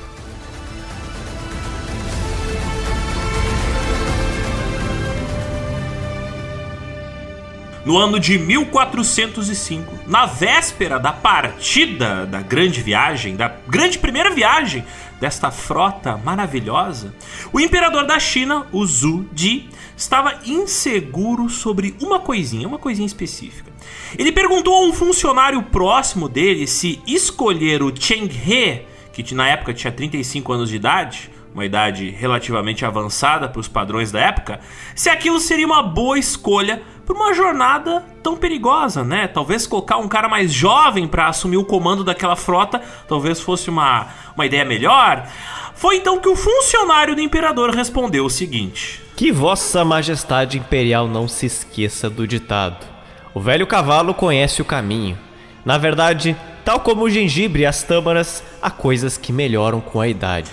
O oficial passou a enumerar as virtudes do eunuco, que, segundo ele, podiam ser vistas em seu rosto. A pele de Cheng He era áspera como a superfície de uma laranja, indicando que ele havia passado por dificuldades em sua vida e podia tolerar os rigores da missão que deveria durar dois anos. O espaço entre as sobrancelhas, preditor de felicidade pessoal, era estreito sugerindo que suas energias estariam voltadas para a vida profissional e para o serviço ao imperador. Abre parênteses, suas sobrancelhas eram como espadas e sua testa larga como a de um tigre. Fecha aspas.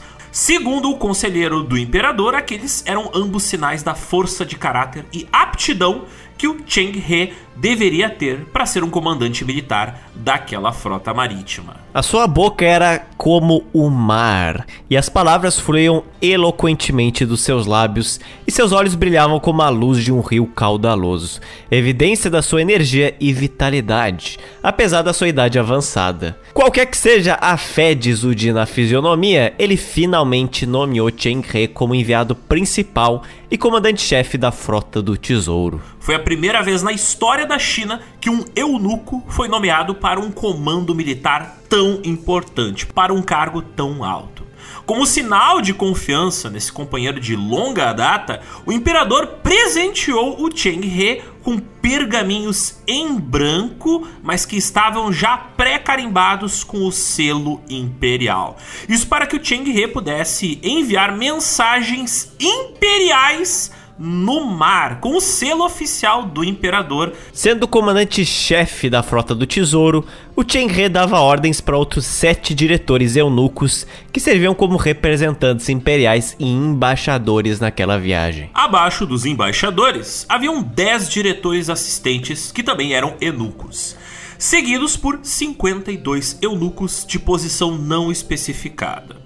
O comandante militar, igualmente sobre supervisão eunuca, incluía dois comissários militares regionais encarregados de todas as tropas que acompanhavam a frota. 93 comandantes militares encarregados de regimentos, 104 comandantes de batalhão e 103 comandantes de companhia. Cada um dos capitães dos barcos da frota foi nomeado especificamente pelo imperador e recebeu o poder de matar ou deixar viver para manter a ordem a bordo. Além disso, a frota contava com um secretário senhor do Ministério da Fazenda, encarregado do abastecimento de grãos e forragens, dois funcionários do Ministério de Rituais, que se encarregavam do protocolo nas recepções oficiais, um astrólogo e um geomante oficial, que era auxiliado por quatro alunos astrólogos e geomantes. Que o que, que esses astrólogos geomantes faziam? Eles eram responsáveis por fazer observações astronômicas, prever o tempo, manter o calendário e interpretar fenômenos naturais. Antigamente, astrólogos não têm o mesmo significado que hoje em dia. Eles não só falavam de signos no meio da viagem, eles realmente faziam astronomia pura ao vivo. Dez tradutores também integravam essa expedição. Tradutores esses que normalmente falavam árabe e idiomas regionais da Ásia Central. Essa frota também contava com 180 oficiais médicos e farmacologistas para coletar ervas em países estrangeiros. Havia cerca de um oficial médico para cada 150 soldados. Então, essa frota de navios estava melhor equipamentada com médicos do que muitos regimentos militares europeus durante a Primeira Guerra Mundial. Por fim, tinha trabalhadores especializados como ferreiros, calafates e construtores de andames para o reparo das embarcações. Toda a tripulação, do mais baixo ao mais alto, seriam recompensados pelos seus serviços ao imperador, com dinheiro e tecido quando voltassem. Caso eles não voltassem, não é mesmo? Caso fossem feridos ou mortos durante a viagem, eles ou suas famílias iriam receber uma compensação extra. Haviam até mesmo pilotos para conduzir os navios em alto mar, mas que não eram os mesmos pilotos que serviam apenas para manobrar as embarcações para dentro e para fora dos portos. Eram duas funções diferentes da mesma maneira que acontece nos dias de hoje. Sim, grandes navios de carga nos dias de hoje, eles têm o piloto do navio, o capitão do navio, né, a galera que guia o navio pelo mar, mas eles trazem do porto um piloto específico que conhece a topografia da região para não bater o navio em alguma pedra, em algum banco de areia e para levar e encaixar ali onde vai ser descarregado o navio. Então nós vemos aqui que desde o século XV fazer baliza é algo tão difícil que às vezes demanda outros pilotos. E na noite anterior à viagem inaugural da frota, o imperador Zudi ofereceu um suntuoso banquete para a tripulação com mais iguarias e vinho do que poderia ser consumido, como sinal da sua generosidade e sua riqueza sem limites. Oficiais e marinheiros comuns foram também presenteados com ouro, prata e seda em quantidades variadas, cada um de acordo com a sua posição. A reunião também tinha um propósito muito sério para a cultura deles. Todos os tripulantes deveriam também oferecer orações e sacrifícios para a deusa padroeira dos marinheiros, a consorte celestial conhecida como Chanfei. Para garantir passagem segura e sucesso na jornada, o imperador Zudi tinha até mesmo construído um magnífico templo para Chanfei em uma colina na capital Nanjing, com vista para o estaleiro de Longjiang e o rio Yangtze. Os entornos do templo pra Tianfei estavam decorados com árvores raras e exóticas vindas do exterior, trazida por outros comerciantes chineses. Nessa época, a Tianfei ela recebia o crédito por muitos resgates e curas milagrosas que supostamente teriam acontecido em alto mar. Com queima de incenso e repetição de orações, o Cheng He e seus homens honraram a Tianfei e pediram sua orientação e sua proteção cabras, porcos e cabeças de gado foram colocados ali com os pés amarrados, como se estivessem ajoelhados, e foram apresentados em um altar junto com papéis moeda que foram queimados para encorajar os bons espíritos. Bons espíritos esses conhecidos como Gi Shen. Era dito que mesmo nas regiões remotas dos quatro oceanos da Terra, a Tianfei podia responder a quaisquer problemas, porque ela era auxiliada por dois espíritos, um espírito com mais de mil olhos que podiam ver tudo em qualquer lugar, e outro espírito com ouvidos sensíveis que podia escutar até onde os ventos soprassem. Arriscar uma longa viagem naquele oceano que supostamente possuía dragões gigantes vivendo debaixo das águas. Aquilo ali era impensável sem a proteção e sem a boa vontade da deusa Fei. Nosso único medo é não conseguir ter sucesso. Chen Zhe escreveu mais tarde. Mas, se os homens forem capazes de servir a seu governante com o esforço de toda a sua lealdade, então todas as coisas serão bem-sucedidas. Se eles forem capazes de servir aos deuses com a maior sinceridade, todas as suas orações serão atendidas.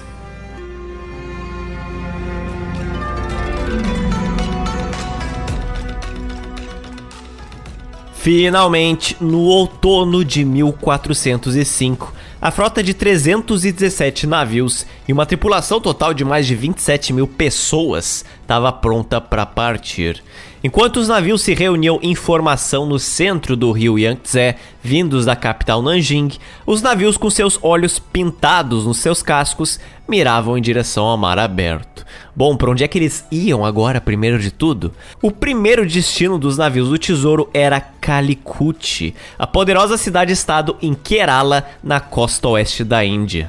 Lá existia um mercado para especiarias e madeiras raras que atraíam comerciantes de todo o Oceano Índico. Aqui, nessa região costeira isolada a oeste da cordilheira de Ghat, crescia plantas como cardamono, canela, gengibre, açafrão e pimenta. Temperos e especiarias muito importantes e que muitas vezes eram comprados usando ouro como moeda de troca. Após a inundação do antigo porto indiano de Muziris no ano de 1341, Calicut emergiu como o porto mais importante, não apenas na Índia, mas o porto mais importante de todo o sul da Ásia. Mas aí vem a pergunta premiada e misteriosa. Se a missão da Frota do Tesouro era rastrear os rumores da fuga do último imperador pro exterior, lembram disso, né? Será que Calicut era o melhor lugar para começar essa busca? Ou na verdade era tudo uma desculpa só para fazer viagens imperiais por aí? O imperador fugindo das chamas em trajes de monge, será que ele teria embarcado em um navio pra tão longe assim? Olha, me parece um pouco improvável, Zotes. Aí entra outra questão. Será que além do comércio, o objetivo dessa expedição era principalmente diplomático? Isso também é um pouco difícil de acreditar, já que dois anos antes, o imperador Zhu Di havia enviado uma enxurrada de diplomatas para o Japão, para Tailândia, para Indonésia, para Malásia e até para o estado indiano de Cochin, todos eles para anunciar que, olha só, só para vocês saberem, quem ascendeu ao trono foi um novo imperador, novo imperador Ming, cara chamado Zudi. Então, nesse exato momento, agora, com essa frota do tesouro, qual era a intenção do imperador ao enviar esta extraordinária e gigantesca quantidade de navios, dentro dos quais haviam toneladas das melhores sedas, porcelanas, objetos de arte e itens de comércio que a China tinha a oferecer ao resto do mundo. Qual seria o real objetivo dessa frota? Todos vocês já sabem, essa resposta tem cifrãos no seu nome. A resposta é comércio e dinheiro. Quando ele se tornou imperador, o Zudi suspendeu várias restrições ao comércio que o seu pai tinha feito. E pro terror dos seus conselheiros confucionistas, que acreditavam que a prosperidade da China repousava só na agricultura, o Zudi escancarou as portas da China para mercadores estrangeiros, dizendo: Agora todos dentro dos quatro mares são como uma família. E ele ainda falou que que haja comércio mútuo nas barreiras de fronteira para suprir as necessidades do país e encorajar a vinda de pessoas distantes. O cara queria atrair capital estrangeiro. Olha só. Então o que se estipula é que, por uma soma de comodidade e interesse, o Zudi utilizou ali a fuga do antigo imperador como uma grande desculpa para criar uma frota gigantesca, caso a desculpa da criação da frota fosse só comércio, isso traria uns problemas para ele, geralmente acerca dos confucionistas. A galera confucionista falaria: olha só, você não pode muito bem fazer isso, mas se você joga aí uma treta imperial dinástica de família no meio disso aí, falando, vou resolver problemas familiares, não se meta com isso é mais fácil de você burlar ali os confucionistas. Então o cara vendeu aquele programa como um caso de família, mas na verdade eram pequenas empresas grandes negócios. Fato é que depois do embarque, cada capitão fez orações adicionais diante da bússola náutica do navio. Orações aos antigos geomantes, aos grandes matemáticos e astrônomos de dinastias passadas, que tinham usado aquela mesma bússola com maestria. Enquanto a fumaça do incenso queimava, os sacerdotes ofereciam vasilhas de vinho aos deuses.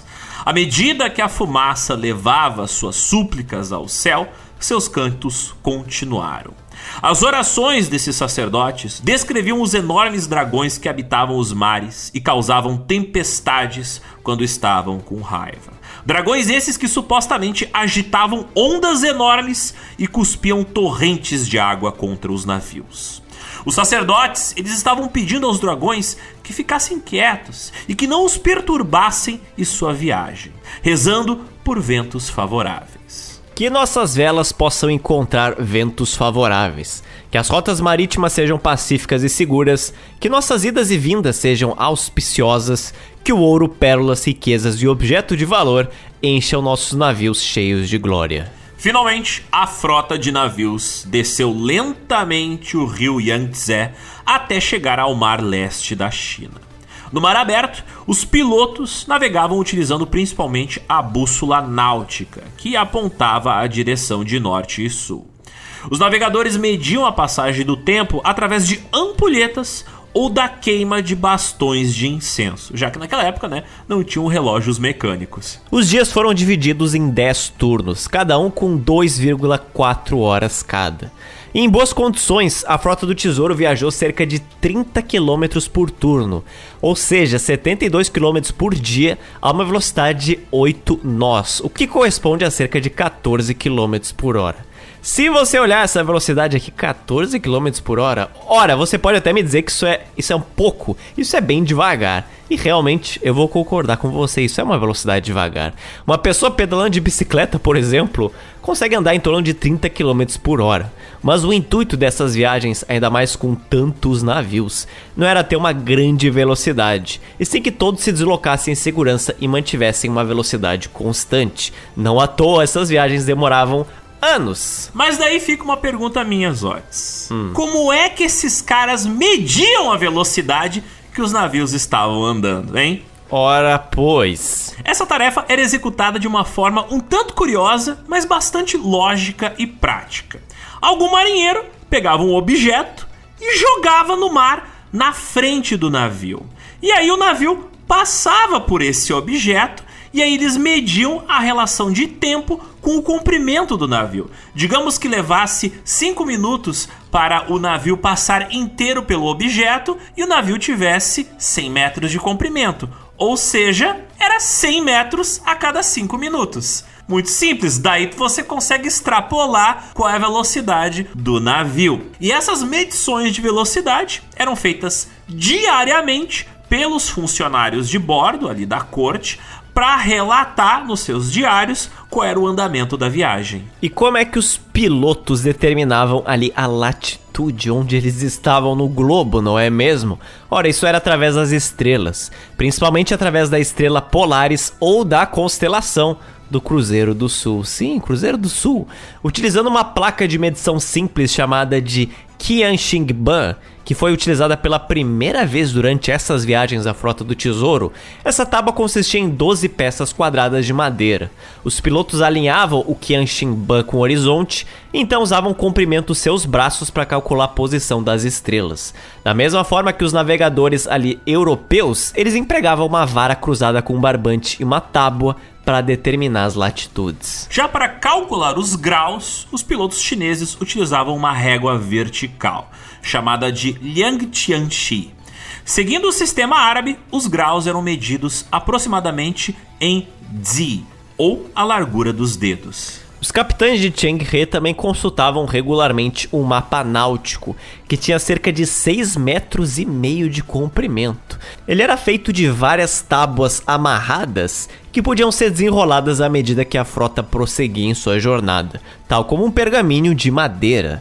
Aquilo era, em outras palavras, uma carta náutica, era a compilação de várias direções de navegação, na qual diversos portos ao longo do Oceano Índico possuíam inscrições náuticas ali nas tábuas. Esse mapa náutico, ele não possui escala, ele possui apenas as linhas costeiras dos países demarcados, com a inscrição de marcos e características geográficas importantes, como montanhas, fozes de rios, pontes, praias, rochas expostas na maré baixa e, claro, ali também estava escrita a profundidade dos canais. Símbolos pictóricos simples também indicavam a localização de mirantes, pagodes, templos, bases militares, áreas de armazenamento, florestas e áreas planas que eram fáceis de atravessar.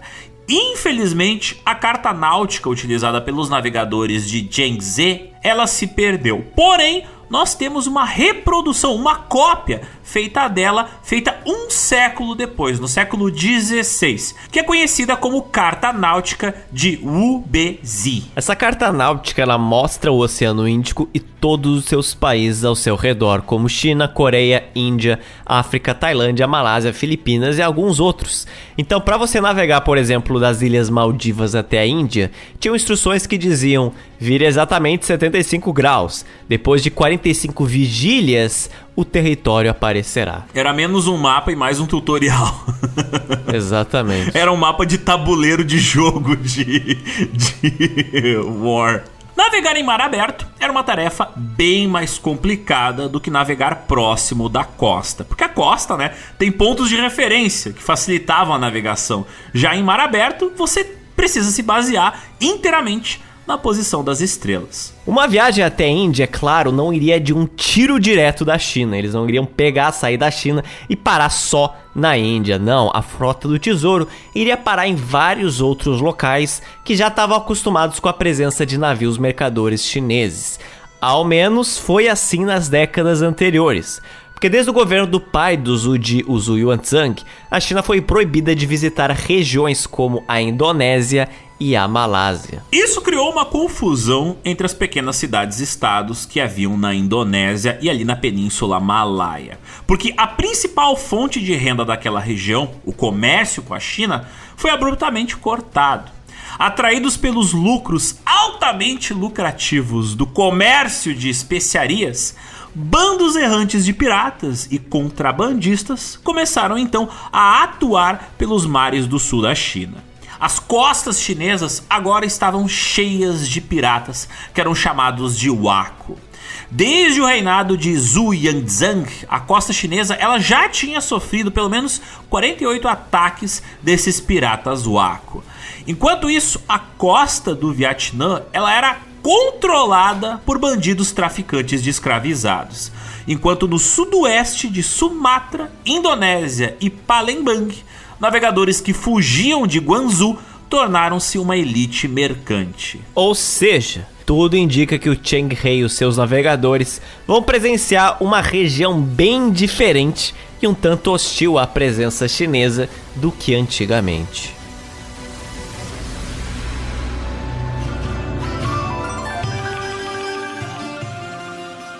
Saindo da capital de Nanjing, a frota de navios chineses navegou cerca de 643 quilômetros pela costa da China até chegar em um grande porto que ficava na província chinesa de Fujian, próximo à cidade de Fuzhou.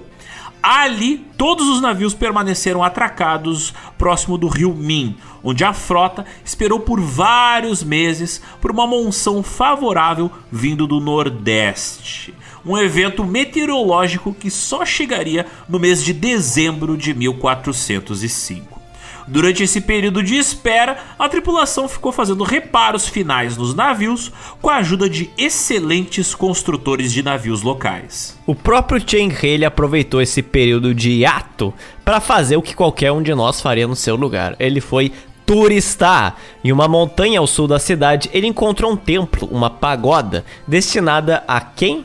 A ela mesma, a Tian Fei, a padroeira dos navegadores e também uma pagoda para Buda. Caso vocês não tenham ainda juntado as informações, pagoda é utilizado como um sinônimo de templo na Ásia, aquela que tem vários telhados um em cima do outro. E ali dentro você encontra pagodeiros, né? Com os seus tambores. Exatamente. Molejo, você encontra. Raça negra, só pra contrariar. Perfeito.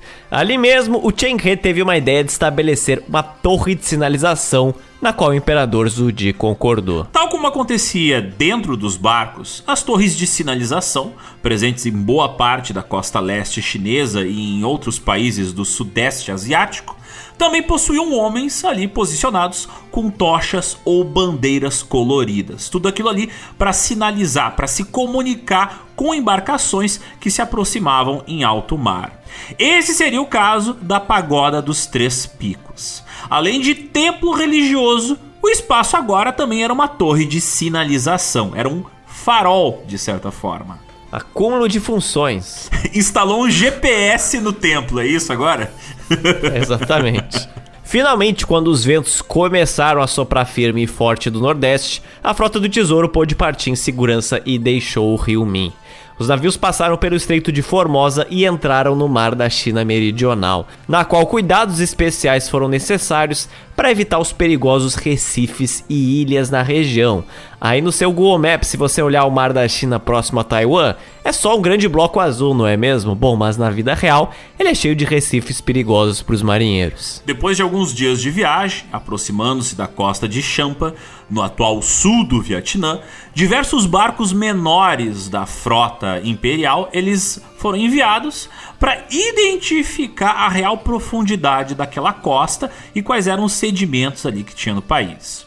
O Cheng He ordenou então que a frota atracasse perto da atual cidade de Quinhon, onde de lá eles iriam partir de cavalo para chegar até Champa. Champa era uma confederação de comunidades que viviam próximas aos vales dos rios locais do Vietnã, dependendo da pilhagem de ataques militares e de lucrativo comércio de prisioneiros de guerra, transformado em escravizados. Champa estava, portanto, continuamente em guerra com seus vizinhos. O agora estado norte-vietnamita de Anan, o reino de Khmer e também com o emergente estado siamês.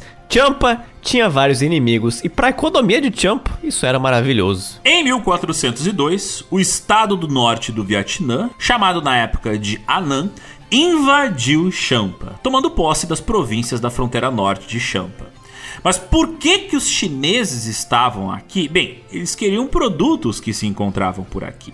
Champa tinha bastante ébano, que é uma madeira muito cobiçada. Lá também tinha a madeira que produz a laca. Para quem não sabe, laca era uma resina que era utilizada para fazer materiais que hoje são feitos de plástico, mas na época eram feitos de laca. Você também encontrava lá um bambu preto bastante incomum, que era uma madeira, né, também utilizada para fazer coisas interessantes. E você encontrava uma planta chamada aloé, que é utilizada em vários medicamentos. E o aloé também era utilizado para fazer um incenso muito caro, um incenso tão caro que às vezes era vendido a preço de prata. Dos chineses, os habitantes de Champa compravam sedas e porcelanas Ming. A cobiçada madeira de babosa, junto com chifre de rinoceronte, marfim de elefante e outros produtos, era oferecida aos enviados chineses como um tributo ao imperador. Feita essa negociação, a frota do tesouro seguiu em frente. A próxima parada agora seria na ilha de Java, na Indonésia, mais especificamente uma cidade chamada de Majapahit, além de outras três pequenas cidades no arquipélago indonésio, na ilha de Sumatra, tudo isso. Seria na cidade de Semudera, Delhi e Atje. Em todo caso, tudo indicava que a viagem para a Indonésia, para a ilha de Java, que era uma das maiores ilhas da Indonésia, não seria algo tão pacífico quanto foi a viagem para Champa no Vietnã. O que hoje a gente conhece como Indonésia, é claro, não era uma estrutura política que existia no século XV.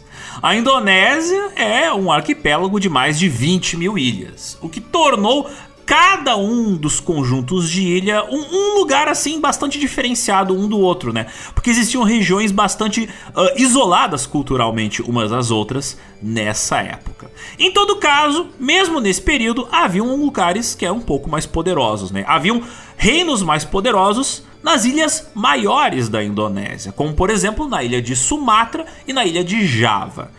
Essas duas regiões, Sumatra e Java, elas continuamente brigavam pelo poder. Elas continuaram brigando pelo poder, aliás, por muito tempo. Naquele momento, a ilha de Java estava ganhando influência, cuja elite estava estendendo seu controle até a península Malaya, ou seja, a atual Malásia. As políticas comerciais restritivas da China aprovadas pelo antigo imperador Uzu Yuanzhang, que cessou o comércio ali, intensificou a rivalidade entre Sumatra e Java. O Yuanzhang só colocou palha na fogueira. Na época, Java começou a reivindicar soberania a uma cidade chamada de Palembang, que ficava na ilha de Sumatra. No ano de 1377, Java sequestrou e matou enviados chineses que estavam a caminho de Sumatra. Isso porque eles estavam com a missão de reconhecer Palembang como parte de um estado independente. Esse ato de assassinato dos enviados chineses foi considerado uma afronta tão grande que o imperador chinês da época, o Zhu Yanzhang, prendeu os enviados comerciais javaneses que estavam na China e se recusou a receber qualquer missão de tributo enviada de Palembang. Ambas as cidades-estado, Sumatra e Java, sofreram com a diminuição do comércio com a China. Em 1397, Java atacou Sumatra, na cidade de Palembang, e nomeou um governante javanês para governar a cidade. Os sumatrianos, eles prontamente expulsaram esse governante e instalaram seus próprios líderes no lugar. Nesse estado enfraquecido, a cidade foi tomada por alguns piratas chineses, alguns poucos anos antes da chegada de Cheng He. Portanto, para muitos habitantes de Sumatra, a China tinha uma parcela de culpa pelo caos que estava acontecendo naquela região. Quem mandava em Palembang agora era um pirata chinês que tinha fugido de Guangzhou, um cara chamado Chen Zui, que tinha o costume de saquear navios que se aproximavam daquela região. Mas o Chen He ele não estava indo para lá para acabar com a pirataria e restabelecer a ordem. Não, ele não estava levando a democracia para lá. Sua viagem era mais para mapear o quão perigosa e turbulenta estava aquela região depois de tantos anos e também ver como é que os javaneses e os sumatrianos iriam receber os comerciantes chineses, bem ou mal, não é? Chegando no arquipélago, o Cheng He ele encostou ali, estacionou os seus navios, primeiro próximo da ilha de Java, que estava em um conflito com Sumatra. Lá ele teve uma surpresa. O Cheng He encontrou grandes colônias de ricos comerciantes chineses que haviam chegado no final do século 14 e ficaram por lá.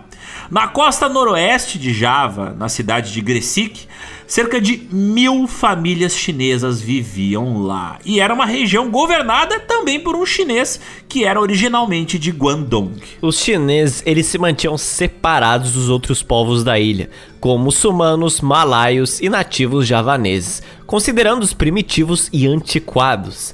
O próprio Chen He, quando visitou a cidade, ele descreveu que os javaneses eram adoradores do diabo que consumiam cobras e todos os tipos de insetos. Enquanto eles e seus homens trocavam sedas, porcelanas e moedas de cobre em Java, alguns homens da tripulação de Cheng He testemunharam um teatro de bonecos tradicional de Java, chamado de Wa Yang. Aliás, esse teatro de sombras a gente cita no nosso episódio sobre a história do cinema, hein?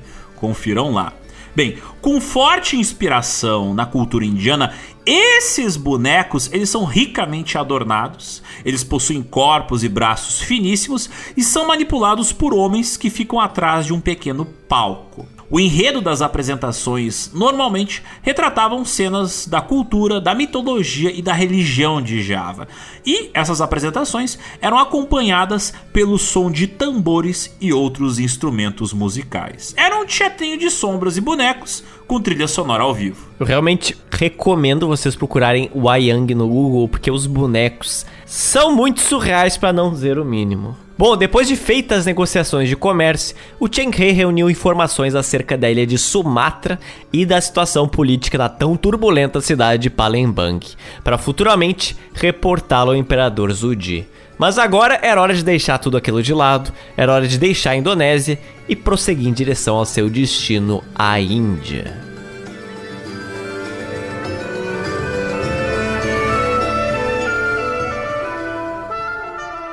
Bem, nesse momento, Cheng He e seus homens já estavam há mais de 10 meses navegando. E agora apareceu um desafio. Porque eles tinham que atravessar o Oceano Índico para chegar na Índia, né? E esse era um trecho de cerca de 1.500 quilômetros de extensão de mar, só de água, não tinha ilha nenhuma. E nesse trajeto, a tripulação ela dependia exclusivamente dos mapas estrelares. Eles tinham que se guiar exclusivamente pelas constelações para encontrar o seu caminho, porque não haviam nem costas nem montanhas próximas para servir de ponto de referência. Imagina o medo de se perder nesse marzão. Depois de cerca de dois meses de viagem, aquela gigantesca frota com mais de 300 navios, com velas avermelhadas, finalmente baixou âncora na ilha de Ceilão, que atualmente é o Sri Lanka. O Cheng He e os seus conselheiros próximos saíram para dar uma mapeada na ilha, enquanto outros subordinados procuravam providenciar o encontro com o rei de Ceilão. De cara, o que mais chamou a atenção na região do Ceilão era uma grande formação rochosa que ficava no centro da ilha, um pico com mais de 2.240 metros de altitude. Em determinado ponto da cordilheira ali daquela região, havia uma depressão, uma parte baixa em uma das rochas, que tinha um formato bastante semelhante ao de uma pegada de um pé gigante. E esse local, esse, essa pegada, sempre estava acumulada de água. Era dito que quando chovia naquela montanha, que os habitantes de Ceilão consideravam sagrada, a água corria, trazendo consigo um grande acúmulo de pedras preciosas, como rubis, safiras de um azul profundo e topázio oriental amarelo. Os habitantes locais diziam que aquelas pedras eram lágrimas cristalizadas de Buda. Pô, mas Buda, Buda é foda, hein? Ele chora dinheiro. Pô, tenso isso, hein? Tá bem, né? Para os budistas da região do Ceilão, aquele formato curioso de pegada ali, daquele buracão no chão, representava, na verdade, uma pegada de Buda. O Buda teria pisado ali, tinha feito aquele buraco com seu pé. E por isso, os budistas, eles se banhavam nas águas que se acumulavam ali naquele buracão. Já para os muçulmanos, aquela na verdade era uma pegada de Adão. E para os hindus, aquela era uma pegada do deus Shiva. Cada um com o pé que lhe cabe no sapato, né? Hoje, a montanha onde está essa pegada é conhecida como Pico de Adão. Quando os chineses foram convidados a visitar a corte do rei do Ceilão, o Chen He percebeu que ele tinha feito, na verdade, um grande erro, um erro crasso um erro rude, que ia mudar o rumo de toda a sua visita e da sua viagem. O tão genial Chen He não tinha trazido consigo nenhuma oferenda, nem para Buda, nem para lá. Porque ele acreditava que porcelana e seda que ele tava ali consigo trazendo no navio era o suficiente. O cara tava focado no comércio, tava focado no dinheiro. Mas aquilo eram presentes, não eram oferendas, não é que são coisas bem diferentes. Ceilão era um reino multicultural, mas profundamente baseado nas religiões budista, muçulmana e hindu. E o Chen He conseguiu desrespeitar todas ao mesmo tempo. Foi um combo de desrespeito cultural. Muito bem. Esse descuido ali diplomático incomodou profundamente o rei de Sri Lanka, que recebeu Chen He friamente e não se mostrou nem um pouco aberto para realizar comércio com o reino da China. De acordo com um dos homens que faziam parte da tripulação da frota do Chen He, o rei se mostrou arrogante e desrespeitoso, querendo prejudicar e extorquir Chen He. Por isso, não nos demoramos e fomos embora. Os sacerdotes que estavam nos navios da frota do Tesouro pensaram sobre esse problema enquanto a frota zarpava novamente e agora estava viajando ao redor do sul da Índia até finalmente chegar em Calicut, na costa oeste da Índia. Os chineses chamavam Calicut de o grande país do Oceano Ocidental. Desde a época medieval, Calicut era chamada de cidade das especiarias por europeus, por árabes, persas, chineses e malaios. O comércio no porto de Calicut era administrado por um comissário portuário muçulmano conhecido como Shah Bandar Koya, que supervisionava a alfândega em nome do rei de Calicut fixando os preços das mercadorias e recolhendo a parte do tesouro do reino. O monarca de Calicut, ele recebia um título de nobreza, título esse que era hereditário, que era chamado de Zamorim, um título que existia desde o século XII. Graças às relações comerciais que ele mantinha com marinheiros muçulmanos vindos do Oriente Médio e do Oceano Índico, Calicut se tornou um dos reinos mais poderosos do subcontinente indiano.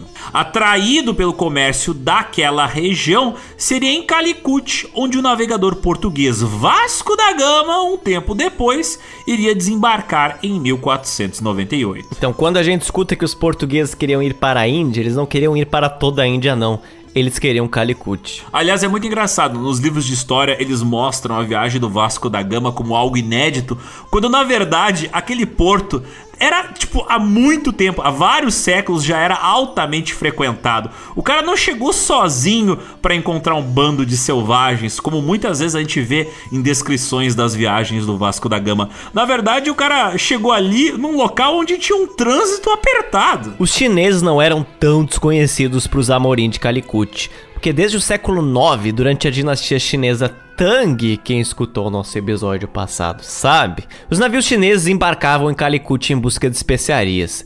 E a partir do século XIII, Calicut se tornou o principal centro comercial onde os marinheiros do Oriente Médio e os chineses se reuniam para trocar seus produtos. Marco Polo, novamente ele, que visitou Calicut em torno de 1293 a 1294. Ele registra que o comércio na região de Kerala, em Calicut, era praticamente dominado pelos chineses. Mas assim como foi em outros países, os chineses tinham se ausentado do cotidiano de Calicut no último meio século. Mas agora, em dezembro de 1406, eles estavam de volta, atrasados, mas tinham voltado. Embaixadores de Calicut e também representantes de outros estados tinham sido enviados, naquela ocasião especial, para receber aquela enorme frota de navios chineses que tão imponentemente se aproximava do porto. É, você fica imaginando né, aquela imagem. Do nada aparecem milhares de navios e você fica, opa, algo importante deve estar para acontecer. E embora os chineses tivessem se referido à maioria dos estrangeiros que visitaram até agora como bárbaros, eles tratavam os Amorim de Calicut de uma forma bem mais igualitária, por assim dizer, mostrando um apreço um pouco maior à civilização indiana como um todo. Eles consideravam a sociedade de Calicut dona de um serviço público eficiente, marinha e exército bem treinados, com um rígido sistema de justiça. Tal como os imperadores chineses, os Amurins eram patronos, eles financiavam a literatura e as artes. Um tradutor muçulmano que viajou junto com o Zheng He um cara chamado Marwan, ele escreveu o seguinte: As pessoas aqui são muito honestas e confiáveis. Sua aparência é elegante, fina e distinta. Mas agora era hora de botar a reputação da dinastia Ming em jogo. Era preciso marcar uma data com os Amorim da região para tratar de comércio. Data em que os homens iriam repassar a carga peça por peça. Era hora de fazer business. Se feito rapidamente, a troca dessas mercadorias ela levava um mês. Caso contrário, ela poderia levar de dois a três meses. O Zamurim ele aceitou realizar o comércio com os chineses e na data marcada, mercadorias indianas como pedras preciosas, pérolas, corais e pimenta foram trazidas para frente dos emissários de Cheng He. Enquanto os chineses faziam seus cálculos em um ábaco, que aquele instrumento de cálculo em formato de um tablete que tem algumas estacas e bolinhas que são manipuladas de um lado para o outro, sabe, tendo a mesma função de uma calculadora. Por exemplo, aparece no filme da Mulan. Hã?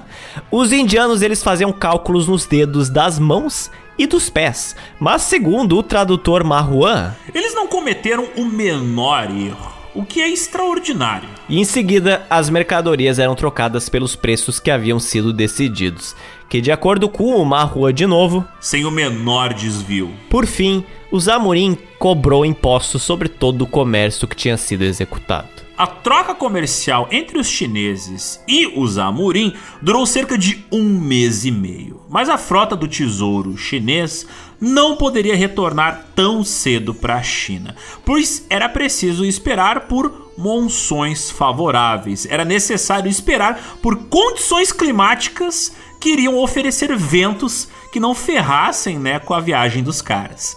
Finalmente, depois de um tempo de espera, na primavera, ali por volta de abril de 1407, depois de quase cinco meses estando na Índia, a frota do Tesouro finalmente pôde partir. Partiu de volta para a China, levando consigo enviados de Calicut, de Quilon e dos estados de Semudera e Delhi que se juntaram aos enviados de Sumatra e de Malaca na Península Malaia, todos eles levando mensagens de seus reis e também tributos para apresentar ao imperador chinês. Então, agora já não era mais só uma missão de comércio, mas também era uma missão diplomática, no caso dos reinos que haviam sido visitados, levando suas mensagens, seus tributos, suas mensagens de respeito para o imperador chinês.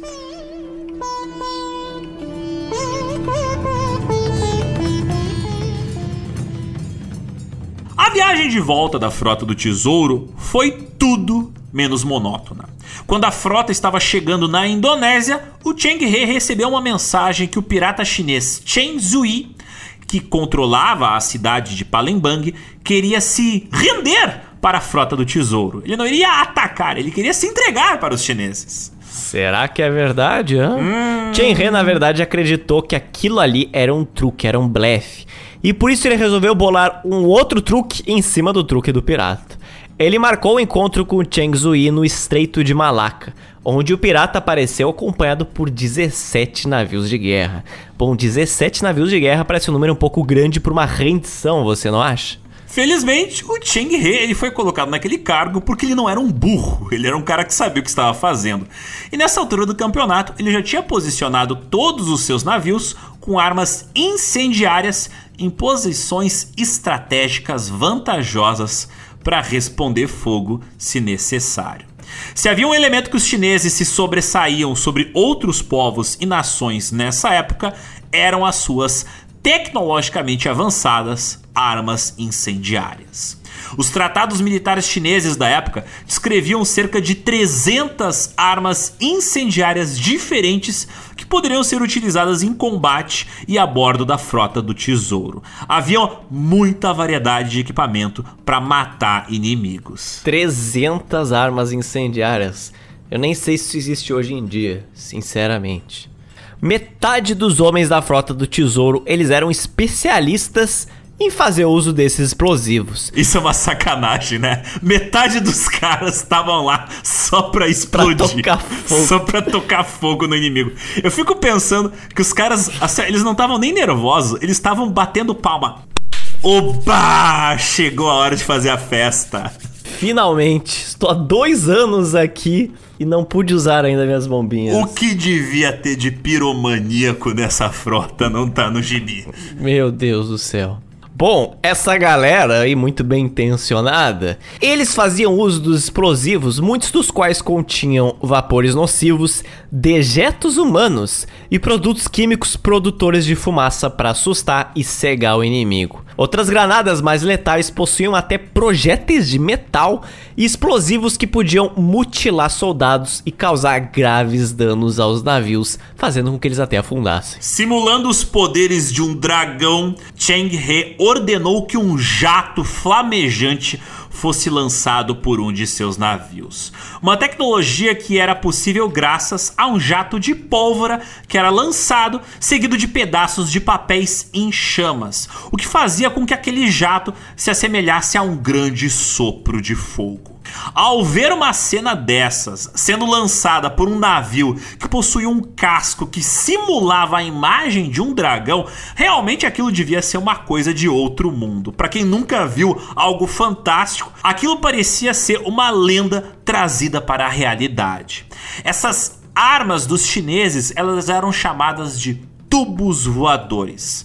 Em chinês, o nome delas era Fei Tian Pen Tong. Imagina se o cara só queria se render de verdade. Ele olha pro horizonte e vem um dragão. Meu Deus. Eu tenho certeza que, o, que os especialistas em explosivos estavam no ouvido do Chen He. Tá, mas eu acho que ele não quer se entregar. Eu acho que ele tá de sacanagem. Bora pôr fogo naquele maluco? O cara tava bem de boa, sentado numa cadeira de praia de plástico ali. Ele olha pro horizonte. Pobre dele. Bom, mas isso não era tudo. Aquele ataque tinha como finalidade só incendiar a vela dos piratas. A frota do tesouro também lançou minas explosivas chamadas de Hu Yao Tong, que bloqueavam o caminho dos piratas. Feitos de barris com pólvoras, caso os navios do pirata colidissem com elas, elas iam explodir e liberar cal que cegava os inimigos. Junto a isso, a frota disparou verdadeiras granadas de pólvora, as chamadas Hu Chuang, que eram embebidas em veneno que ao explodir soltava uma fumaça tóxica. Assim, abandone as esperanças. Os chineses estavam de sacanagem, né? Ele, aí, aí, já virou brincadeira, aí já virou divertimento. É como diz aquele ditado: pra filha da putagem não falta criatividade. Bem, com o sucesso desse ataque muito criativo, a frota do Tesouro conseguiu capturar vários piratas, com a intenção de levá-los para Nanjing, onde eles seriam julgados e certamente executados. Porém, na viagem de volta à China, o clima do mar não foi tão misericordioso com a frota chinesa quanto havia sido durante a viagem de ida. Nos longos trechos de mar aberto que se seguiram, os navegadores da frota do Tesouro faziam o possível para evitar o terrível mau tempo que agredia os navios, baseando-se no conhecimento dos meteorologistas e astrólogos que integravam a expedição. Só que, claro, né? Se a meteorologia já não é confiável hoje, imagina naquela época que eles dependiam de astrologia. Mas em todo caso, em um ponto desconhecido da longa jornada de volta para casa, a frota foi apanhada por uma violenta tempestade, provavelmente um tufão que se materializou rapidamente. A tripulação assustada acreditou ter encontrado um dragão gigante sobre o oceano, uma fera furiosa que agitava o alto mar com suas garras poderosas e cuspia grandes volumes d'água. Com medo de que os navios afundassem, os marinheiros clamaram por ela, clamaram por Tianfei, a consorte celestial, e de acordo com Chen He, Rapidamente, como um estalo, as suas orações foram atendidas. Ele escreve: No meio das águas turbulentas, de repente, apareceu uma luz divina brilhando no topo do mastro do navio. Assim que aquela luz milagrosa apareceu, o perigo foi apaziguado e todos se sentiram seguros. Mas tão subitamente quanto apareceu, a luz desapareceu. Aquela luz que o Chen Rei e seus homens viram não era nenhuma obra sobrenatural e divina. Aquilo era, na verdade, o fogo de Santelmo, um fenômeno elétrico que emana de alguns objetos que atravessam grandes tempestades. E nesse caso, foi do mastro do navio. Aliás, esse fenômeno meteorológico e de eletricidade estática a gente citou bastante na primeira parte da nossa série de episódios sobre a Operação Prato. E também apareceu nossa edição sobre as viagens do Hans Staden, não é? Por todo o mundo, nas mais variadas épocas, diferentes marinheiros consideraram o fogo de Santelmo como um sinal divino. E aqui com Chen He não foi nem um pouco diferente. Aliás, até o fim de sua vida, o Cheng He ele considerou que aquela luz divina que ele viu teria sido de fato uma manifestação da deusa Fei.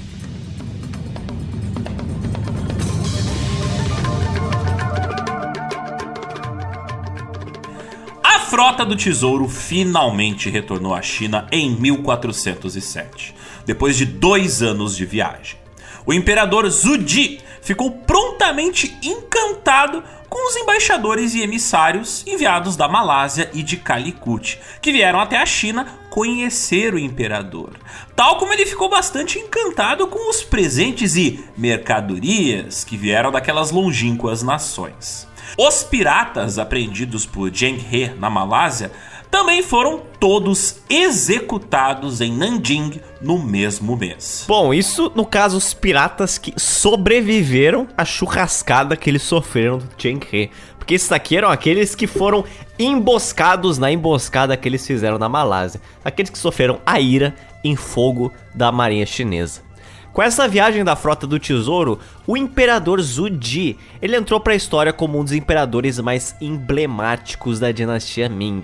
Ao ser informado da situação política da Índia e da Malásia, o imperador não tardou e ele ordenou uma segunda viagem. Isso para retornar os emissários de volta aos seus países de origem, não é? Eles foram trazidos, precisam ser retornados. Mas aquilo ali não era tudo que o imperador estava pedindo. O Zudi também tinha uma missão especial para a frota nessa segunda viagem de agora. Um emissário de Calicut descreveu ao imperador a situação política da costa oeste da Índia, que era bastante conturbada. O rei, o Zamorim de Calicut, o novo e inexperiente Zamorim de Calicut, era apenas um fantoche decorativo, pois quem de fato governava eram seus conselheiros próximos mais velhos. Ora, ora, ora, onde será que eu já vi este enredo antes, né? Pois é. Quem ouviu nossa edição passada falando da China medieval em alto mar vai entender esta referência. Por isso, o emissário de Calicut ele dizia que precisava de soldados chineses para assegurar a nova posição dos Amorim ao poder. Como recompensa, a China teria agora acesso a produtos indianos por preços tão baratos que nenhum outro reino iria usufruir de tal direito, nem mesmo os persas, nem mesmo os árabes. Com seus olhinhos brilhando ali na forma de cifrãos, o imperador Zudi aceitou esse pedido. Junto disso, ele encarregou os enviados da segunda viagem a reestabelecer relações comerciais com o Reino do Sião, que atualmente a gente chama de Tailândia, né? Na época era o Sião. Além disso, nessa segunda viagem deveria ser assegurado que os piratas de Sumatra deveriam ter sido de fato eliminados, porque aqueles primeiros piratas foram pegos, mas não significa que a praga foi resolvida.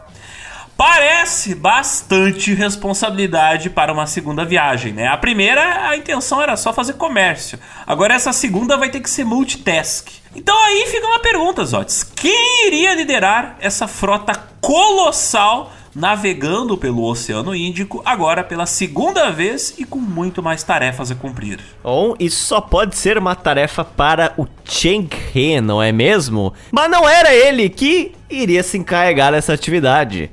Porque o Cheng He, ele falou o seguinte: estou cansado, não estou afim. Ele estava sem saco para uma nova viagem, é isso? Além de pedir licença férias, ele pediu licença religião. Mas como assim? Calma que eu explico.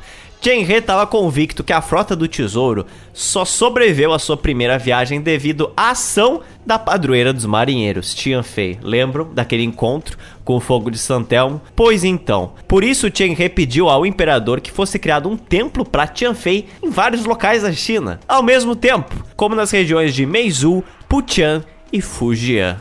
O imperador Zudi pegou a carteira de trabalho do Zheng He e ali assinou dizendo que autorizava essa licença férias e licença religião. E também nomeou os eunucos Wang Jihong e Hou Xian para liderar essa segunda viagem. Segunda viagem essa que partiria no início do ano seguinte, de 1408. A segunda expedição dos navios da Frota do Tesouro tinha apenas 68 navios, pois muitos dos navios de guerra que deveriam acompanhar essa segunda expedição, eles foram considerados desnecessários e ficaram na China. Enquanto a Frota do Tesouro estava em alto mar na sua segunda expedição, o rei de Brunei visitou a China. Encantado com as histórias de uma frota de centenas de navios com velas vermelhas Viajando pelo oceano, o rei de Brunei tinha ido pessoalmente até a China reconhecer a soberania do imperador Zudi ao trono, sendo o primeiro rei de uma nação estrangeira a fazer tal fato. Aqueles eram os investimentos do Zudi na frota do tesouro, realmente gerando resultados. Mas aquilo não tinha acontecido subitamente. Três anos antes, o Zudi tinha reconhecido Brunei como um estado independente. Um estado independente que não estava mais sob a autoridade de Java. E ele concordou em negociar diretamente com o governante daquele país.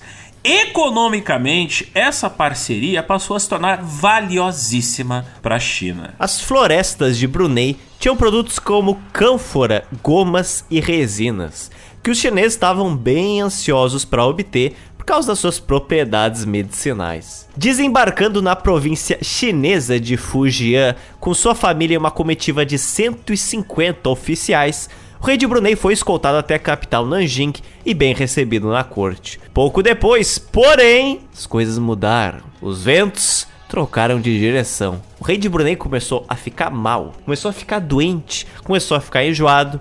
E o imperador, preocupado, resolveu enviar o seu médico pessoal para atendê-lo. Mas esse tratamento médico foi em vão, porque não muito tempo depois, a condição do rei de Brunei piorou e ele morreu aos 38 anos na China. Para mostrar o seu respeito e também evitar que emissários do Brunei achassem que a China tivesse assassinado o seu rei, o imperador chinês Zhu Di interrompeu os negócios na corte por três dias e designou funcionários para assistir ao seu enterro.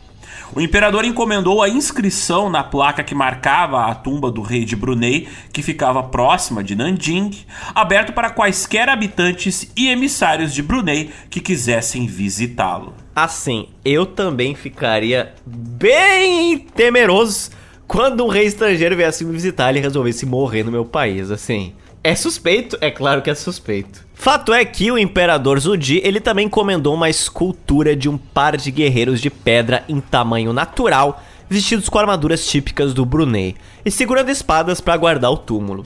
Tudo aquilo, é claro, para deixar claro para a população de Brunei, olha só, eu não matei o seu rei, tá bom? A rainha de Brunei chegou a visitar a China para prestigiar o túmulo do seu marido e ela foi presenteada com joias, ouro, tecidos finos e roupas chinesas. O filho do rei de Brunei recebeu uma coroa e um cinto condizentes com a sua posição, tal como roupas, celas e também um freio. Freio de usar em cavalo, não é um freio de um Celta, de um Honda, viu? Nenhuma medida foi poupada para garantir relações comerciais favoráveis com o Brunei nessa época tão delicada.